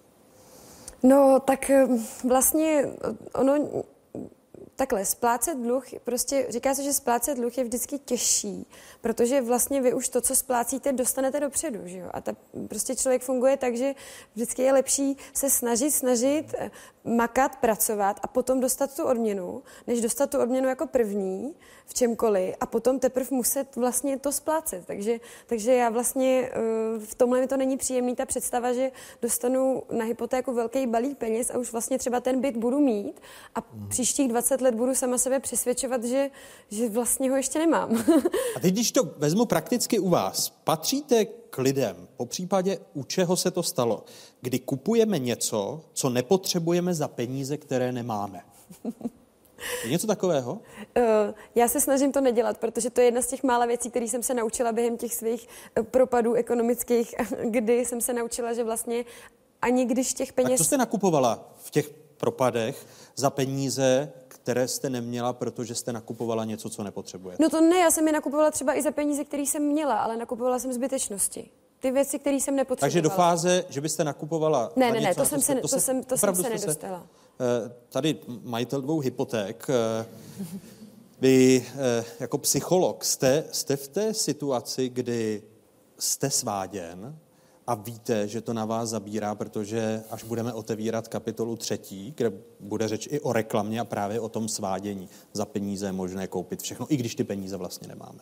Tomáš? Já se myslím a jsem o tom teda přesvědčen, že ať eh, říkají eh, reklamní strategové cokoliv, že si kupujeme věci, které stejně bychom si koupili, jak myslím si, že to není tak. Že je celá řada lidí, kteří si kupují na dluh eh, třeba jako formu nebo způsob sebeocenění.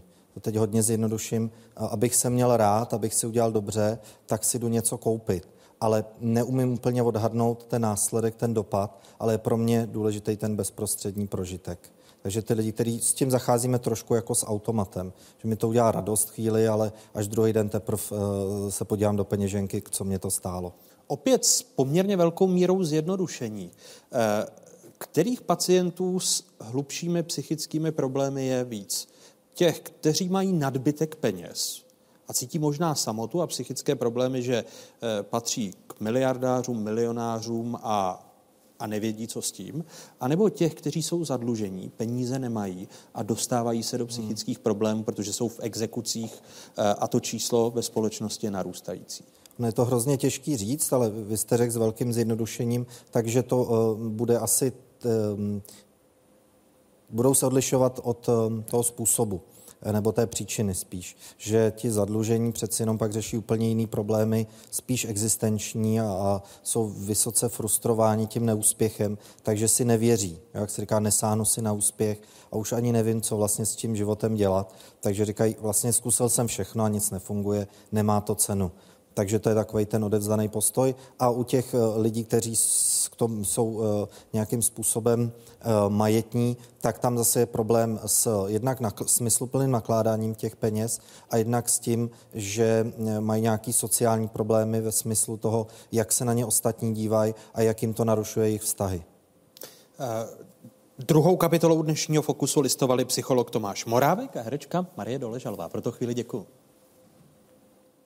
Bohatí bohatnou, chudí chudnou. Že v Česku přibývá bohatých, ukazuje počet lidí, kteří odpověděli, že příjem jim stačí na všechno a že se nemusí omezovat. Lidí, kteří využívají potravinovou pomoc, stále přibývá. Rozdíly se stále prohlubují. Papež řekl, že nenasytnost a chamtivost některých vůdců a některých zemí plodí mezinárodní konflikty, na které potom nejvíce doplácejí ti chudí.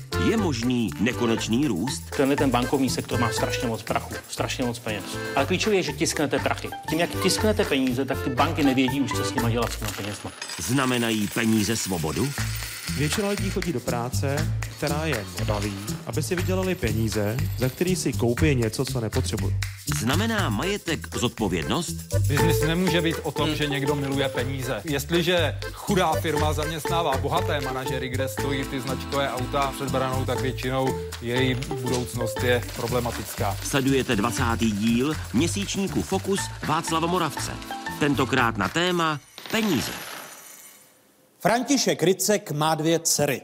Žili s matkou a skončili na ulici, teď jsou u pěstounů a František doufá, že kdyby měl peníze, tak boj o své dcery vyhraje právě s pomocí advokáta, na které ho však peníze nemá. V Ostravě natáčela Marta Pilařová.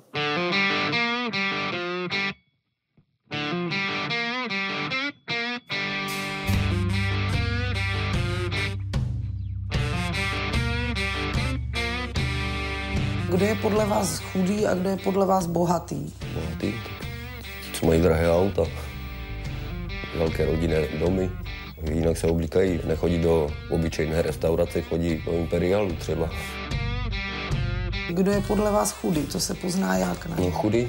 Tak asi většinou ti bezdomovci, co si hrajou na bezdomovce. Si koupí dva litry vína a jim to stačí na celý den.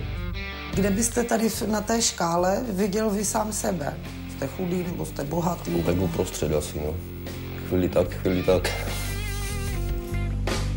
Tam asi občané furt jenom pracovat, pracovat a pracovat, nic víc. Měla měřavníka, manipulanta vlastně s plechama, jezdím na vysokozvížném vozíku. Děláme ranní, odpolední a noční směny. No. Týden ranní, týden odpolední, týden noc. Ta jistota je i není, no. tak to neví nikdy nikdo. Jestli náhodou neskrachuje, majitel to neprodá a nedostane hned výpověď. Člověk s tím nic nezmění. Jste spokojen s tím, kolik si vyděláte? No tak kdyby dávali víc, tak nikdo by si nestěžoval. Třeba teď jsem měl na výplatu 13,5 tisíce. No. Čistého?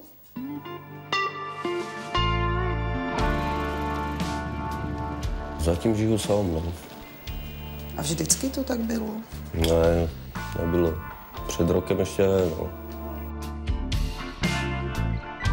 Jak se jmenují? To je Kristýnka, ta nejmenší, a Kateřina. Teď jim je 6 roků a 9. A co musím udělat? Zařídit tento byt a pak podat žádost na soud, jestli mě svěří do peče nebo ne. A to já si myslím, že to záleží čistě jenom potom už na těch sociálních pracovnicích, jestli řeknou ano nebo ne. Práci mám, byt jsem sehnal a teď ho zařizuju vlastně. Že vy bojujete. Jo. Snažím se. Jak jsem chodil minulý rok za dětma, tak oni taky by chtěli být se mnou, takže to je to, co mě drží nad vodou. No. Kdybych byl bohatý, tak nemám skříně od mamky a tak dále. A zařídím si, zajdu do prvního obchodu a koupím si nové. Kdybych měl peníze, tak si objednám advokata, který by v těch dětech mi pomohl. Tak nemůžu nic. Bez peněz člověk nic neudělá.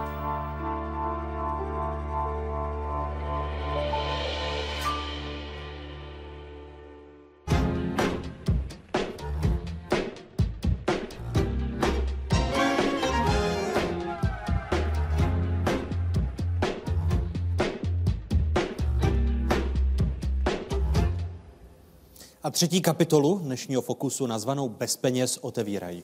Novinářka, cestovatelka Lenka Klicperová. Hezký dobrý večer, vítejte Dobrý večer. A vítám reklamního stratega Edu Kaubu. Hezký dobrý Děkuji, večer. dobrý večer. Eh, Lenko, začnu u vás. Vy jste procestovala Afriku. Objevila jste národy, kmeny, které byly bez peněz a byly šťastní? Nebo už na nic takového jste nenarazila? Myslím si, že v globálu se to takhle nedá úplně aplikovat na celé národy. To už tam už všude je ta globalizace a ty peníze tak jako infiltrovány. Ale je pravda, že jsou někde ještě skupiny, um, řekněme, kmeny, rodiny, které žijí pospolu a kde ta, ta moc peněz až tak eh, nedosahuje, ale v souvislosti s tím si teda teď vzpomínám na uh, historku, která se mi stala na severu Keni, kde jsem natáčela u kmene Samburu. S kolegyní jsme tam točili film o uh, ženské obřízce. A s tím kmenem Samburu jsme žili, byly to ve teda ženy kmeny Samburu. A my jsme s nimi vlastně pořád diskutovali o něčem, řešili jsme problémy ženství a civilizační a prostě všechno možný. A byla tam taková skvělá uh, stará samburka, která porodila 11 dětí. V životě neopustila tu vesnici, ona skutečně prožila celý život na severu Keni. A když jsme se bavili o tom, co vlastně pro ně je ta západní společnost, jak oni si to představují, tak eh, ona mi řekla uh, památnou větu, já vím, jak to u vás funguje. Vy bílí, vy mzungu, máte ve své zemi každý obrovskou stodolu, ta stodola je nadspaná penězi a když potřebujete, tak si jenom z té stodoly vytáhnete peníze a můžete si koupit všechno, co chcete. Odkud to načerpala informace? Protože to nebyla žitá zkušenost, aby navštívila naše stodoly a viděla... No to je trošku záhadou, musím říct, protože ona skutečně nikde nebyla, tak možná občas tam projel tím směrem nějaký, nějaký bioloh, takže získala pocit, že bílý člověk jezdí v autě, to auto prostě nějak musel získat. To zase není tak, že oni by žili úplně bez peněz, nějaký ty drobný přece jenom někde za něco smění a k těm penězům se dostanou, takže zřejmě pomocí nějakých takových činitelů si to spojila dohromady a vytvořila si představu o fungování naší společnosti. No v podstatě zase nebyla tak daleko od pravdy. Že? Obraz té západní společnosti, společnosti, která je označovaná ať už společnost kreditních karet, hamižná, hrabiva a podobně, je dán převážně z reklamy a z televize, z té vaší eh, životní zkušenosti novinářky, která cestuje po kontinentech. Musím říct, že televize a internet v současné době ovlivňují hm, hodně všechny tady ty skupiny, které by dříve byly, byly jaksi od stranou toho zájmu nebo, nebo neměli by možnost, jak se dozvědět o tom, co se děje v jiné, v jiné části světa. Takže já si vzpomínám, když jsem třeba byla v Angole, tak eh, tam v televizi v podstatě nejelo nic jiného než brazilské telenovely které ukazovaly nádherný svět těch bohatých lidí, šťastných, kteří měli úplně všechno, po čem toužili. No a samozřejmě ti chudí angolané si představovali, že by jednou chtěli mít taky ten obrovský dům s tím služebnictvem. A v podstatě bez té televize si myslím, že by je to úplně nenapadlo. Je ten svět, který vy, reklamní strategové a mediální průmysl, vyrábíte. Je to tak? E, není to tak, protože, jak jste slyšel, jsou to telenovely, nejsou to reklamy. My, e, oni by se k tomu dostali stejně. Pravda je, že ta paní, která teda si představovala tu stodolu, tak dneska by šla do internetové kavárny a zjistila by teda, že e, kolegyně sedí v Berlíně v baru a popíjí tam a že je to moc pěkný a že to chce taky. Edo, ale není, není to tak, že nechme stranou seriály nebo, nebo reklamy, ale že i právě reklamy nás přesvědčují o tom, že za peníze je možné eh, koupit vše, eh, protože peníze vládnou světu. Ne. A peníze jsou naše štěstí. Ne, lidi to vědí, že za peníze se dá koupit všechno. To jim ta reklama neříká. My jim v té reklamě jenom říkáme, když uvažují o nějaké komoditě, a to může být třeba auto, tak my jim říkáme, mají 100 možností, jaké auto si koupit. A my děláme reklamu na nějaký určitý typ a ten vyzvedneme. Řekneme, podívejte se, můžete mít tenhle. Má tu výhodu, že je třeba bezpečné, nebo má malou spotřebu, a nebo je hezké. A vy si můžete vybrat podle svých osobních priorit, co považujete pro sebe za důležitý. Ale jste zástupce průmyslu, který přece eh, generuje to svádění, tu slast. My nepotřebujeme takové množství věcí, ale eh, valí se na nás reklamy, kupte si je. Budete mít lepší rychlost, budete dynamičtější. Uh, jsem v Paříži a stále vlasy drží. A teď přemýšlím, jaké další reklamy bych ještě zvolil. Říkáte to výborně, pamatujete si to skvěle. Snažím se ale, aby to na mě nepůsobilo. Ale vidíte, je to ve mně.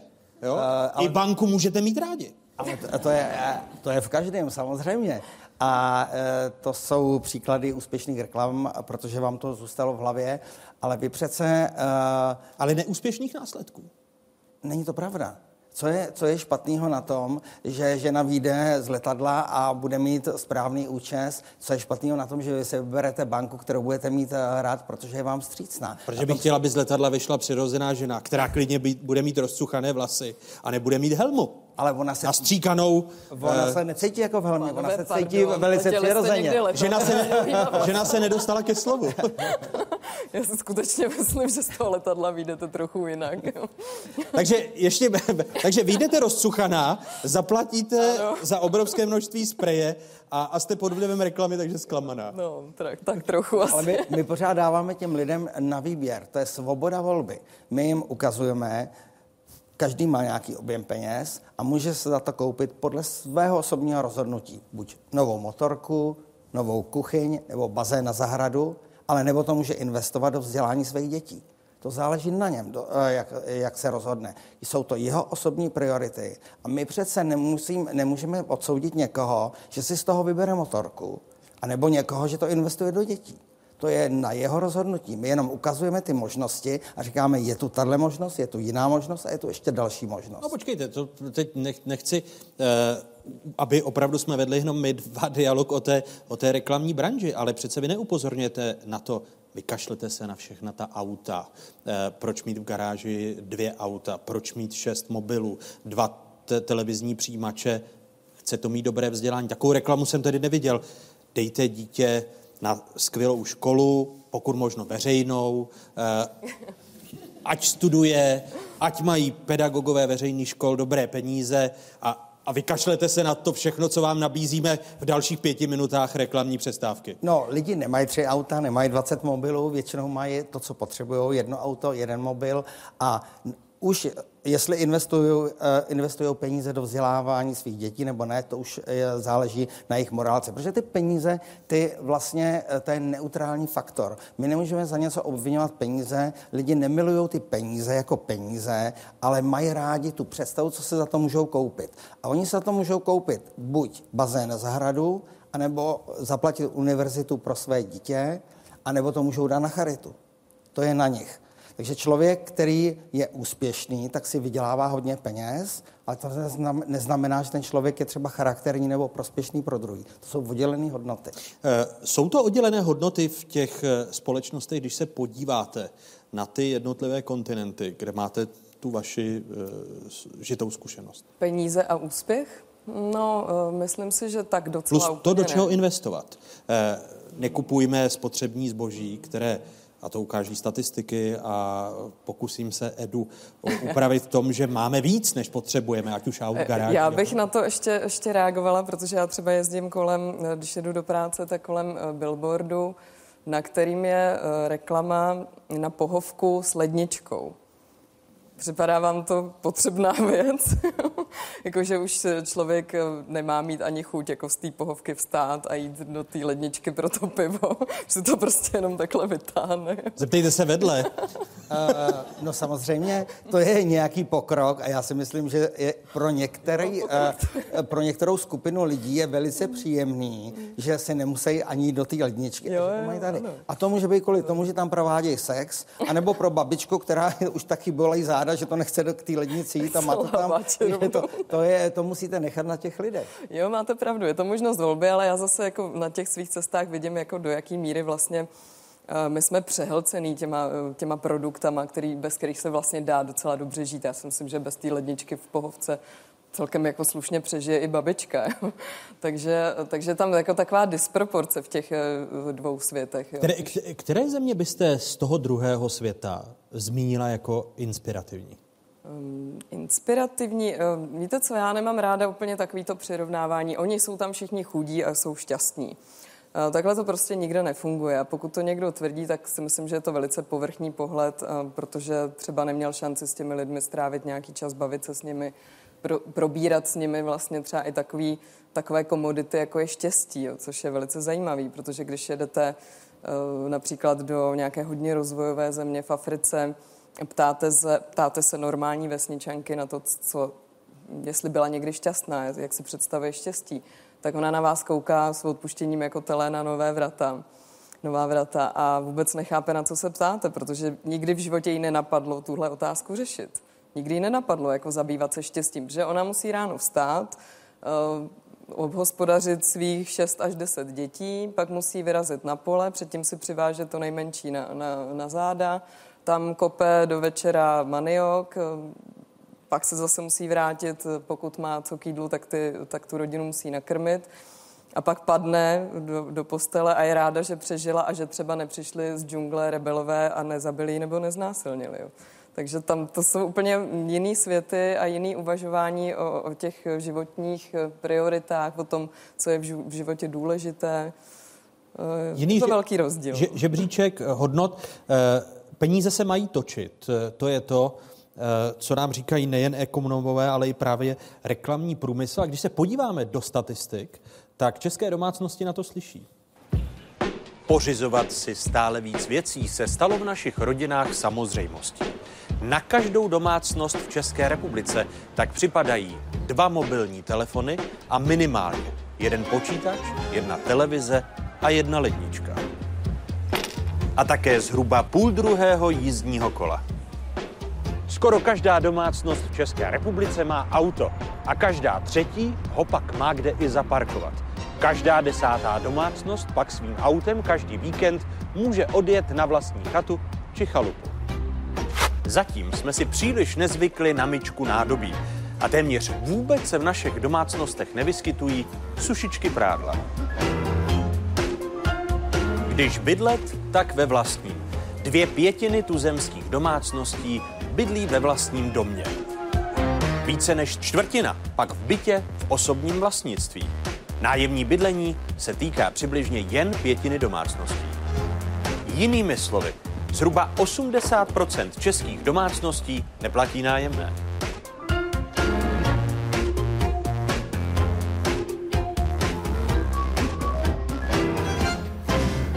A jak už všechny ty statistiky eh, v dnešním fokusu ukázaly, tak utrácíme dál a žijeme na dluh. Reklama je navoněná zdechlina. Pravil Oliviero Toscány, klasik, fotograf a klasik reklamy. Kde je, Edo, hranice, co už se navonit nedá? Jestli někde je. Dá se navodnit všechno, každý produkt a služba, která je legální eh, vyrábět a prodávat. Takže eh, reklama se dá dělat na všechno a jsou i reklamy, které jsou takzvané sociální a ty vlastně propagují nějakou myšlenku. A ty slouží k tomu změnit chování uh, lidí anebo změnit názor na nějakou věc a ty jsou uh, velice užitečné a ty nemůžeme obvinovat, že vedou k nějakému mamonu nebo k něčemu, aby člověk měl víc uh, věcí. Pokud byste tedy tvořil reklamu, která by měla upozornit na to, že společnost za vše zaplať, společnost kreditních karet, společnost hamižná, hrabivá, všechny ty přídomky, které jsem zmínil v úvodu a několikrát zopakoval, že to není příliš zdravá společnost. Jak by ta reklama vypadala? Ale já si myslím, že to není pravda. Já si myslím, že my pořád obvinujeme peníze, jakože za něco můžou. Ale ty peníze za nic nemůžou. Peníze je odraz toho, jak, my úspěšní, jak jsme úspěšní v životě. Když jsme dosáhli nějakého vysoka, vysokého postavení nebo máme nějakou firmu, která vyrábí něco užitečného, dává místo deseti tisícům lidí, kteří by jinak byli bez práce, tak to je přece velice užitečná činnost. To není mamon. To, že ten člověk, který to dělá, vydělává velký peníze, tomu musíme jedině přát, protože dává pracovní místa ostatním. Jestli on část svého zisku ještě dá na charitu anebo na vzdělání, Baťa tohle to dělal. Baťa, dělal, ba, Baťa udělal to, že dal lidem dostupné boty i těm chudým. Takže najednou lidi, i ty, co na to dřív, dřív neměli, měli kvalitní obuv. Za část zisku postavil dělníkům domy a ještě investoval do vzdělávání pracovníků. Co je na tom špatného?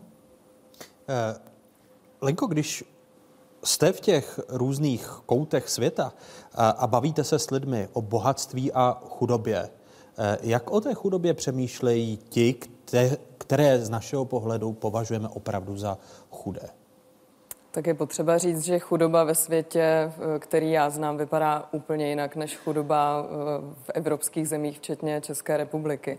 To je ta střední třída, o které jsme se bavili, Spojené státy, americké, Evropa, ta rozhněvaná střední třída, která má pocit, že je chudá. Ta má pocit, že je chudá, ovšem eh, chudoba vypadá úplně jinak. Já mám zkušenosti ze spousty zemí, zejména Afriky, kde skutečně lidé trpí hlady a umírají hladem a žízní, protože prostě není co koupit. Sama jsem to zažila, když jsme byli, když jsme pracovali s kolegyní eh, s darfurskými uprchlíky a těží v poušti eh, uprostřed ničeho. Je to vlastně hranice Čadu a sudánského Darfuru. A eh, tam, kdybyste měl plný kapsy peněz, tak si prostě jídlo nekoupíte, ani vodu. A my jsme tam skutečně trpěli hlady, to je snad jediná země, kde se mi podařilo zhubnout protože skutečně jako nebylo co jíst. A ať jsme dělali, co jsme dělali, tak jsme vždycky našli jenom nějaký opravdu, jako že jsme neumřeli hlady, nějaký základ, protože nějaký peníze oproti těm uh, vesničanům jsme přece jenom měli, když ne moc. A tam teprve člověk vidí, co je, jak, to, jak ta hodnota těch peněz je vlastně strašně zavádějící. Ona jednou prostě nepotřebujete tisíco, tisíc dolarů v kapse. Potřebujete prostě aspoň tu bagetu nebo kus chleba nebo sklenici vody. Bez toho prostě nepřežijete. Myslím, že v tomhle má Lenka naprostou pravdu, protože u nás lidi, kteří říkají, že jsou chudí, tak to je nehoráznost vůbec to tvrdit. U nás 99% lidí vůbec neví, co to znamená chudoba. Eh, lidi mají bydlení, eh, mají peníze na základní potřeby, nikdo prostě ne, neumírá tady hladem, nestane se mu, že by neměl co na sebe. To opravdu jsou možná nějaké okrajové skupiny. Drtivá většina lidí jede v zimě na dovolenou na hory, v létě jede e, někam na vodu. Tohle není chudoba. E, Edo, ale možná se vztahují právě k těm, kteří jsou nejbohatší a, a ne k tomu záleží, co je tím referenčním rámcem. Jestli to jsou právě ti, ti bohatí a uh, ti, kteří mají majetek v té, v té společnosti a nemají tu pokoru, uh, odpovědnost a nejsou to, to máte typy uh, Dalibora Naprosto souhlasím, ale to je zase už jenom jejich vina, protože člověk nemá nikdy dost. Vy, když se budete bavit s člověkem, který je milionář, tak vám garantuju, že bude říkat, že ještě nemá moc peněz, protože on má na tu vilu, aby si ji koupil někde u moře. ale on nemá na ten private jet, aby tam letěl. A on si připadá nešťastný a chudej, zrovna tak jako někdo, kdo nemá na to, aby si opravil střechu na chatě na Sázavě. To jejich neštěstí je stejný, protože oni se srovnávají s tou jejich skupinou. A skupina lidí, co jezdí na chatu na Sázavu, tak prostě pijou bráník uh, u táboráku a jsou spokojení, jsou nespokojení, až když zjistějí, že by třeba mohli uh, mít něco víc. Tenhle ten člověk má všechno, ale nemá na ten, na ten tryskáč ještě a ty jeho kamarádi mají. A on je zrovna tak nespokojený, jako někdo, kdo by chtěl třeba mít jenom lepší střechu na chatě na Sázavě.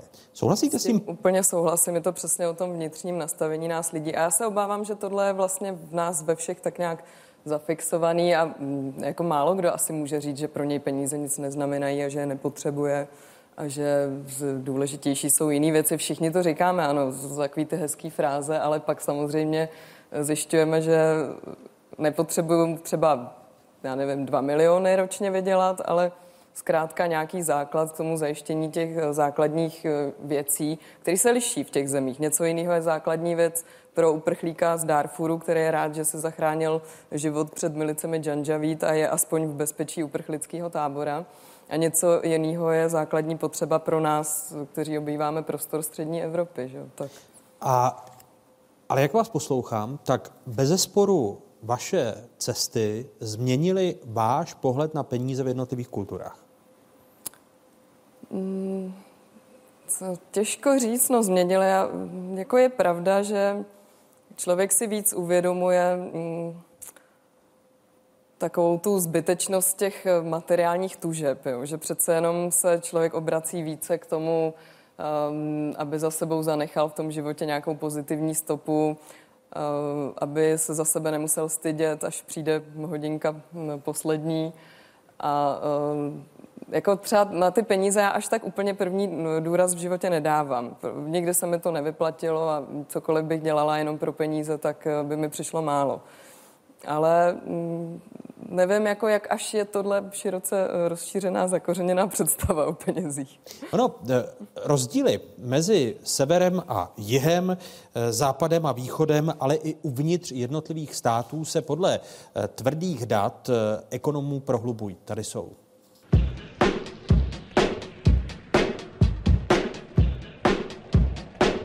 Analytici Credit Suisse v pravidelné studii globálního bohatství zveřejnili i v roce 2016 žebříček zemí s největší nerovností.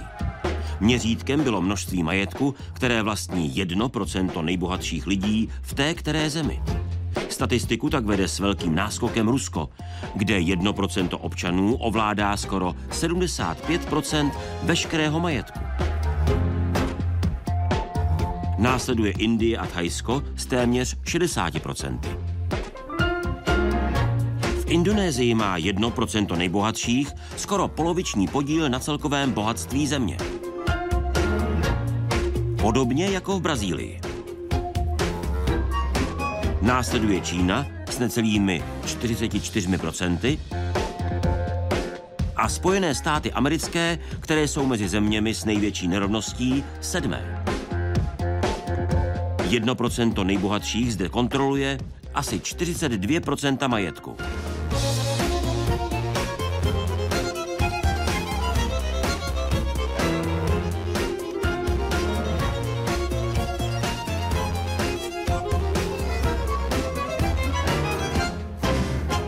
Novinářka Lenka Klicperová ho z dnešního Fokusu už zmínila, eh, jak na ní pohlíželi eh, někteří lidé v některých chudých zemích, když jste se jich ptala na chudobu a bohatství. Kde byste byla překvapena z bohatství v zemích, které jste považovala za chudé? Byly takové země? To se často stává. Vzpomínám si třeba v Afghánistánu, kde jsou obrovské nůžky mezi těmi nejbohatšími a nejchudšími. Tam skutečně, když jsme pracovali třeba v uprchlických táborech, tak to je asi největší hrůza a chudoba, kterou jsem kdy zažila. To je taková beznadějná chudoba, kdy prostě člověk vidí, že tihle lidé se prostě z toho nejsou sami schopni dostat a není tam zároveň dostatek pomoci zvenčí, aby ty uprchlické tábory třeba jednou mohly opustit. A na druhou stranu jsem pak byla uh, hostem jednoho z těch uh, afgánských, uh, řekněme, warlordů, nebo prostě těch nejbohatších lidí, kteří tu zemi ovládají. který nás hostil ve svém obrovském domě, že kde prostě bylo všechno ze zlata, tak jak se o tom vtipkuje, tak to skutečně takhle bylo. A jeho syn třeba nám vyprávěl, že se nedávno oženil, a že na jeho svatbě bylo přítomno 10 tisíc hostů a uh, dalších 4 tisíce lidí tvořilo jenom ochranku všem těm hostům.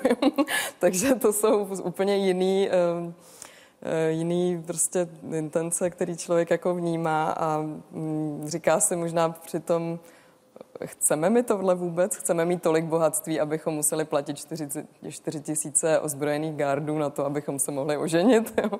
Ono, opět budu provokovat Edu, jestli to Vracím se k prvnímu hostu Fokusu historicky Františku Koukolíkovi, který říká, že počet úspěšných psychopatů eh, je poměrně velký právě v biznisu, v politice, eh, v advokaci a podobně. To znamená, že podíváme-li se na ty, kteří vlastní tyto, tyto obrovské majetky, ty disproporce, Rusko, Čína a, a pak ty další země, které jsme viděli, není to tak, že to jsou právě úspěšní psychopati a cynici, eh, Edo, kteří jsou i v reklamním průmyslu? Uh, já si myslím, že v reklamním průmyslu nejsou úspěšní psychopati a cynici, protože tam zase nejsou tak obrovské peníze, jako uh, jsou v těchto zemích na místě, kam se dostanou politici.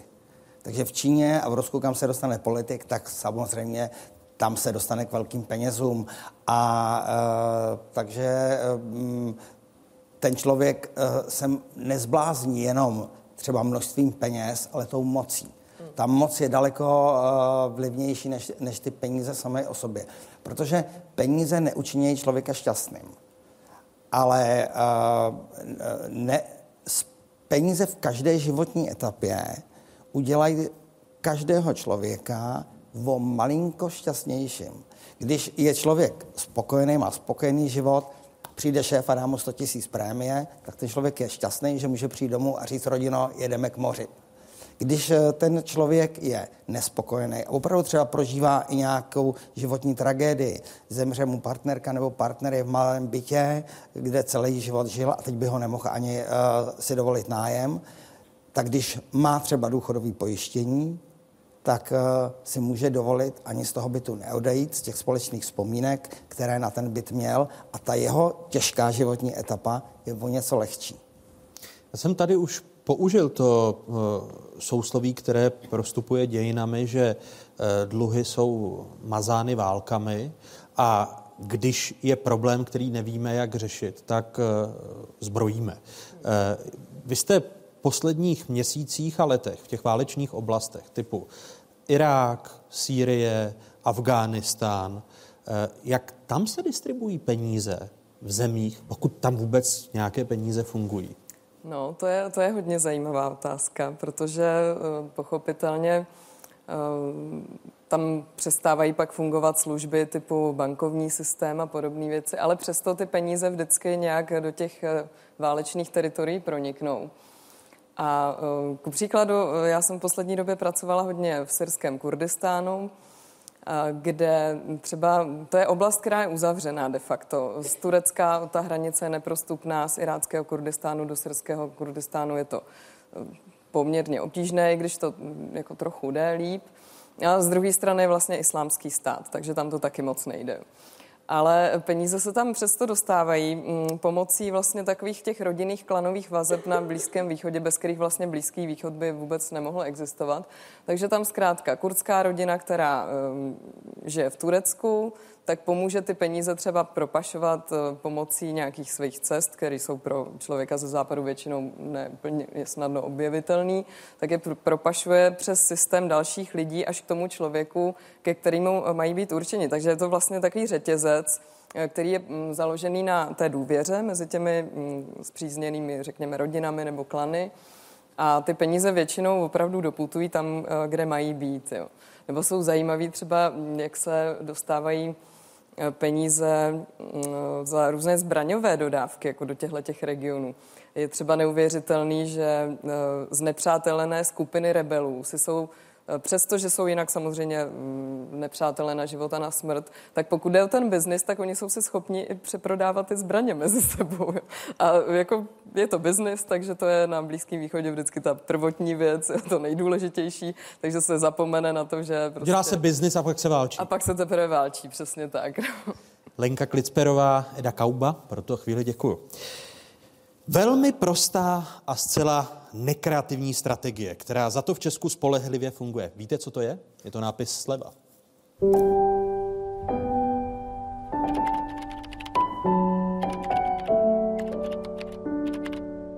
Když něco dojde, tak si zadám, kde to mají a kde můžeme to nakoupit. Já to posílám třeba manželovi a ten potom přijde s nákupem už hotovým domů.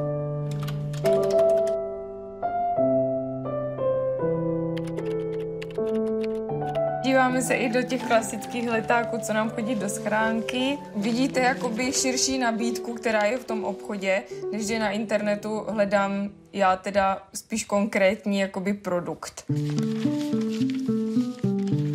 Dá se třeba říct, kolik za měsíc ušetříte? Tak to říct to asi nejsem schopná, protože spíš uh, nakupuju takové ty větší věci a koupím to třeba ve větším množství. Takže utratím de facto víc peněz, ale zase v delším časovém horizontu si myslím, že určitě ušetřím víc, než kdybych kupovala mimo akci. Co kupuju opravdu hodně, tak je prací prášek, tablety, domičky a spíš tady ty, to drogistické zboží. Tam bývá většinou i rozdíl kolem 200 korun u toho kusu. A necháváte se tak jako strhnout? Třeba je něco, co by vás ani nenapadlo, že byste třeba mohla potřebovat? Určitě jo, určitě jo, určitě to tak je.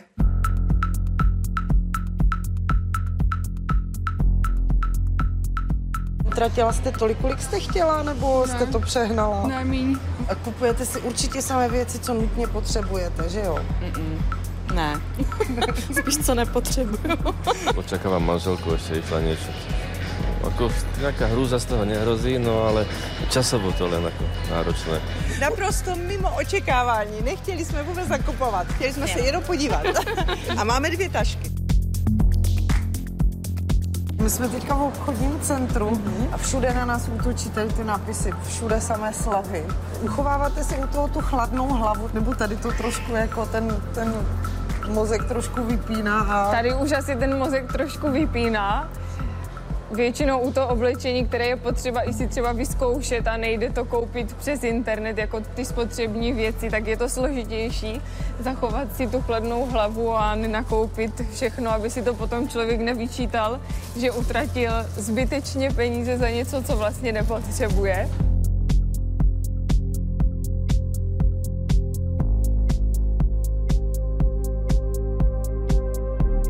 Takový váš návod na to, jak to jako co nejlíp udělat, aby z toho člověk vyšel on jako ten vítěz.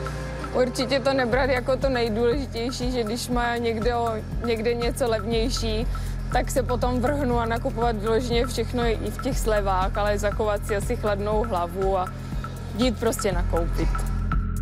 Určitě to úplně všechno strašně potřebujete, ty věci, co jste si koupili, že Já to potřebuju, ty ne? Já jo? jo. Tak já určitě ne. Já se přiznám, já určitě ne. Jo, ale už se těším, až to vezmu na sebe. O tom to je.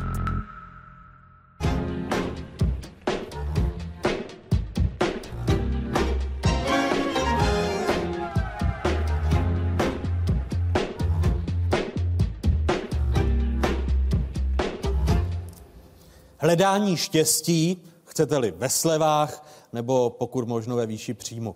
Eh, Nejen o tom bude poslední kapitola se všemi hosty dnešního Fokusu. Začnu u Tomáše Morávka, protože vy už jste tady Tomáši zmínil ten výzkum, podle kterého se subjektivní pocit spokojenosti zvyšuje s příjmem, ale do té výše 120 tisíc korun měsíčně. Pak už tam ta přímá úměra není.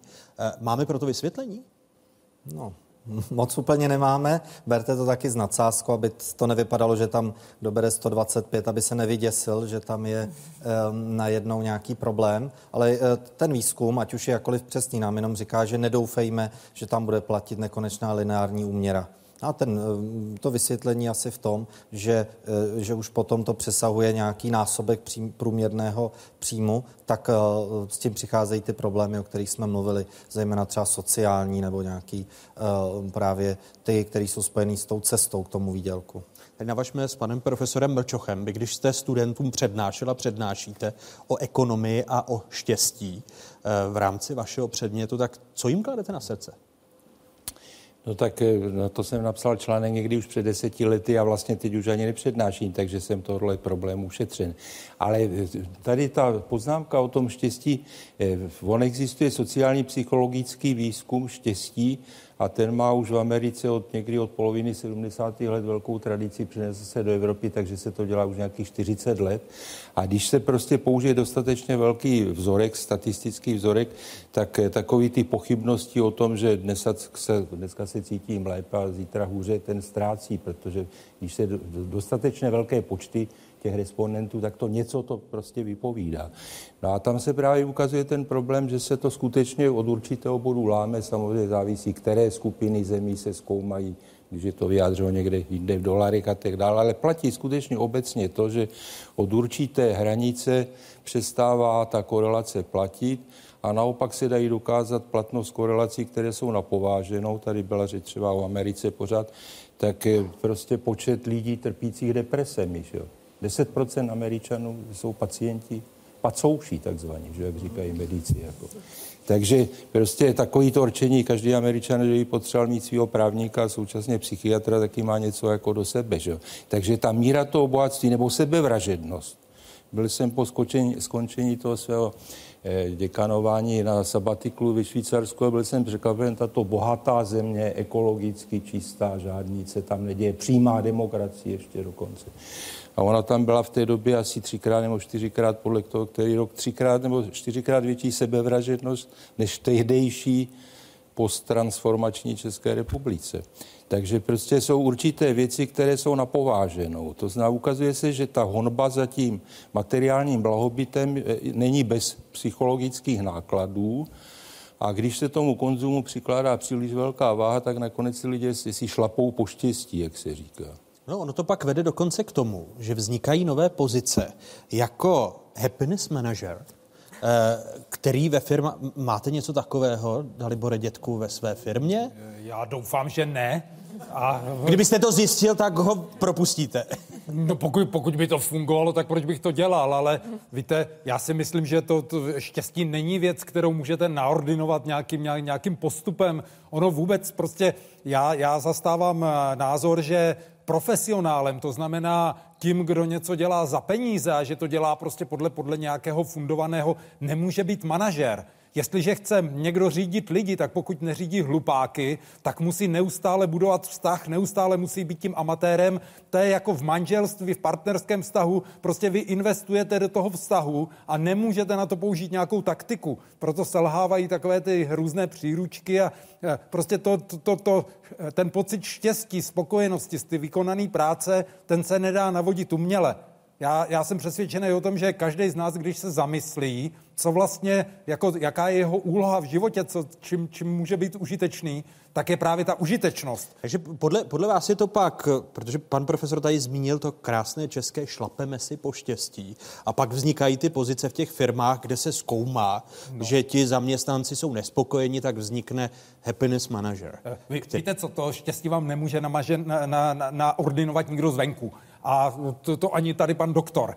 A e, já ale vám zadarmo dám recept, jak prožít šťastný život. Já když se takhle kouknu přes rameno, tak zjišťuju, že jsem prožil úžasný život, prostě bez jakýchkoliv ústrků a problémů, křivt. A víte, jak to dělám? Já jsem myslel, že to tak mají všichni, ale pak jsem zjistil, že zdaleka nikoliv. Já když si večer lehnu do postele, tak si rekapituluju, co pěkného jsem ten den zažil. Kdyby to bylo jenom svítání e, slunce za ještědem, který jsem na chvilku spatřil. A to si uložím do paměti. A všechno v ostatní nepříjemný vymažu. Já si z ty paměti nedělám žumpu, nepotřebuji ji příliš velkou a když se podívám prostě, jaký jsem prožil život, tak je krásný. Vy mi teď připomínáte Václava Havla, který eh, jednou zmiňoval, že když byl prezidentem na Pražské hradě a teď to okolí mu nosilo jen samé špatné zprávy, takže jeden den nařídil, ať mu nenosí nikdo žádnou špatnou zprávu. Chci se ptat, jak řídíte svoji firmu, eh, že si ten mozek jako dovedete úplně vypnout? Protože bez sporu vám nosí i špatné zprávy, nebo to máte jako u Havla na ten jeden den? Víte co, když jsem ještě eh, řídil tu firmu tak, že, že, že skutečně jsem byl v té, v té manažerské pozici, tak jsem si mnohdy říkal, do prkinka, proč já nemám šéfa, proč já nemůžu jít a říct, Pepo, hele, máme problém. Jo, protože, víte, v, ve, ve, ve vedoucí pozici anebo v pozici majitele firmy není žádný důvod, aby vám někdo říkal dobré zprávy. Když se něco daří, tak proč to říkat šéfovi, že jo, to je, to je, to je normální. No, protože ale, šéf to chce slyšet. Ale, ale když, je, když je průšvih, anebo opravdu pořádný průser, tak to je ta správná chvíle jít, jít s tím nahoru, jo. A e, to jako je taková ta situace. A já si teď užívám ten komfort toho, že, že jsem se stal jakousi vrbou pro ty manažery v těch firmách e, to, toho našeho holdingu. A e, ono to funguje alespoň v tom smyslu, že ti, kteří ty problémy mají, oni přijdou se mi vypovídat, takže jim se uleví a pak jedu domů a říkám si, do prkinka, to je teda hrůza, jo. Ale eh, pro, prostě ta moje role je eh, velmi důležitá, protože s nich snímám ten, eh, tu, tu, tu, te, ten stres, který já moc dobře znám z ty pozice, kdy, kdy, kdy jsem říkal, prostě já, já už nemám kam jít. Neberte to teď jako novinářskou propagaci. Vy jste ten happiness manažer aniž byste to tušil ve své vlastní firmě. je, je, je, je, je, to, je, je to možný, prostě člověk se neustále učí. E, Edo, setkal jste se už s tou pozicí v, v vaší branži? E, setkal a já si nemyslím, že je úplně zbytečná, protože spousta lidí je nespokojených ve firmě a neví vlastně proč, nebo to neumí někomu říct. A e, je to třeba, ta nespokojenost vyplývá jenom z toho, že má pocit nedocenění, že má pocit, že ho ten tým nebere, anebo že se bojí říct svoje připomínky, protože má pocit, že je tam příliš krátce, že ho nikdo nebude brát a ono potřebuje dostat tu podporu, tu odvahu a stačí hrozně málo, aby ten člověk najednou začal být šťastný. Myslíte, že to nesouvisí právě s penězi? Že většina lidí v té práci chodí do práce, protože potřebuje na ty hypotéky a na zajištění těch základních potřeb, možná na splácení dluhu? Nesouvisí to právě s tou frustrací z nedostatku peněz na výplatní pásce? To může souviset, ale to zase záleží na každém jedinci. Každý si musí vybrat práci, která ho primárně baví. Protože dělat v práci, která mě nebaví, to je celoživotní trest. Takže já, když si eh, vyberu práci, která mě baví, tak mám základní předpoklad, že budu šťastný. Samozřejmě, že eh, nemusím být ohodnocen tak, jak si představuju, nebo tak, abych splatil všechny své úvazky. V tom případě se trochu dostávám do stresu, ale musím si najít způsob, jak eh, eh, to vybalancovat. To znamená, budu se snažit, abych v té práci byl lepší než ostatní, šel nahoru a dosáhl zvýšení platu. Ale ano, pane profesore? No, zmínil jsem tady to Švýcarsko, takže eh, Bruno Frey, profesor v Curychu, který se zabývá tím tématem ekonomie štěstí a před deseti lety tady v Top Hotelu Praha měla asociace psychologů v ekonomii svoji konferenci. Kde jsme dnes ve vědě o štěstí, byla hlavní téma tedy. A on napsal právě knížku předtím nejen pro peníze a podtitulek té knížky je teorie o, osobní motivace. Eh, tam právě upozorně na to, že ty peníze jsou dvousečné. Na jedné straně mohou motivovat skutečně třeba i k většímu výkonu, ale současně mohou vést k tomu, že vítězní motivace, které jsou jinak noblesnější, niternější a vlastně pro tu firmu důležitější. A jako příklad používal tady pro nás v Praze příklad, který může pochopit každý rodič, nebo dokonce prarodič. Holčička pomůže umít nádobí, protože maminka unavená, nebo aby udělala radost a maminka ji pochválí. Když to udělá po druhý, tak jí dá 20 korun jako za odměnu a začne jí dávat za to 20 korun a po nějaké době se ukáže, že zadarmo ani kůže nehrabe. No pane profesore, pak jsme u těch 120 tisíc u té hranice, kde holčička pochopí, že 120 tisíc měsíčně už stačí a 125 už jí štěstí nepřináší. Čili chci říct, že i s tou, eh, s tou pekuniární motivací je třeba zacházet velmi obezřetně. Eh, setkali jste se vy obě, Lenko s Marí, právě eh, v těch svých životních situacích k tomu, že opravdu eh, o ty peníze nešlo, protože tam byly ty ušlechtilejší cíle, o nichž mluvil pan profesor Lenko. No, já musím říct, že já jsem takový zářený příklad toho, jak vždycky, když bych někde mohla vydělat peníze, um, tak uh, už jako předem to prostě zařídím tak, že je nevydělám. Jo? jako příklad můžu uvíst eh, třeba um, knihu, kterou jsme napsali eh, s kolegyní po první cestě do Sýrie, jmenuje se Islámskému státu na dostřel. A my jsme si řekli, jo, eh, touhle knížkou prostě pomůžeme těm lidem, založili jsme sbírku SOS Kobání a řekli jsme si, jo, výtěžek z této knížky dáme celý na, na tu sbírku, protože to stejně nic nevydělá, že o koho zajímá nějaká válka v Sýrii. No a ta knížka se stala bestsellerem a vydělala opravdu docela slušný peníze, který prostě my jsme zase takhle vzali a odnesli jsme na tu kupečku na těch peněz, který prostě vozíme do Sýrie. Dneska už vlastně ta sbírka má asi eh, Vydělali jsme nebo získali jsme eh, prostřednictvím sbírky skoro milion, peně, milion korun. Takže mm, Nevím, no já mám prostě talent vždycky, když je někde příležitost ke zbohatnutí, tak prostě nezbohatnout. Marie? No, mě docela baví poslední dobou zabývat se přemýšlením o charitě a baví mě organizovat různé věci, protože, protože uh, já přemlouvám různý své kolegy, herce a zpěváky, aby šli zadarmo vystupovat a většinou to má neuvěřitelný dosah, protože protože prostě tam přijde spousta osobností zadarmo. Diváci si třeba koupí lístek, když je to třeba jakoby koncertní, je to koncert, který vydělává, tak diváci si koupí lístek, ale ten lístek nejde nikomu na, na honorář, ale jde rovnou na charitu. A já mám takovéhle akce strašně ráda, protože uh, samozřejmě je úžasný, že my jsme schopni třeba vybrat, řekněme, 150 tisíc za ten jeden koncert, ale ono o to vlastně ani tak nejde, protože pro všechny ty účinkující je to naprosto úžasný zážitek v tom, že najednou ty peníze v tu chvíli vlastně jako zmizejí A ty diváci tam vědí, že tam nikdo nepřišel vydělávat. Ty vystupující vlastně mají naprostou svobodu, protože vědí, že jako ty diváci jsou rádi, že se děje něco, něco jako nadstandardního, takže všichni si tam můžou užít něco a jako pro mě je to vlastně v tomhle úplně návyková záležitost tohle zažít, protože ta atmosféra je tak neuvěřitelným způsobem nabitá, že každý, kdo tam vlastně je, dělá nějakým způsobem něco dobrýho. To je ta druhá složka, o které jste diskutovali před deseti lety v Praze. Ano. Ale dneska bych řekl, že na internetu, když jsem se snažil najít něco podrobnějšího o eh, našem vynikajícím podnikateli, tak eh, se objevila jiná zpráva.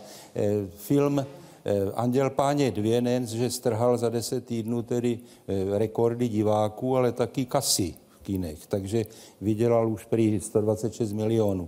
Věřím tomu, že Jiří Strak ten film nedělal kvůli tomu, prostě on ho dělal z nějakého jiného důvodu a ten peněžní úspěch je jenom to, co mu bylo přidáno. Když udělal něco, co bylo perfektní tedy. Eh, když se ještě vrátím k tomu, co tady zaznělo v průběhu, v průběhu dnešního eh, večera, tedy eh, neutrální vztah k penězům nebo peníze jako neutrální hodnota. Zaznělo to tady u Edy a u vás, Dalibore Dětku, jestli to chápu správně. Uh-huh. Vy jste mluvil o tom uh, hydraulickém oleji? Ano, hydraulické. Teď jsem právě přemýšlel, jaký to byl olej, uh, protože nejčastější člověk zná ten potravinářský a, a, a tak. Takže hydraulický olej.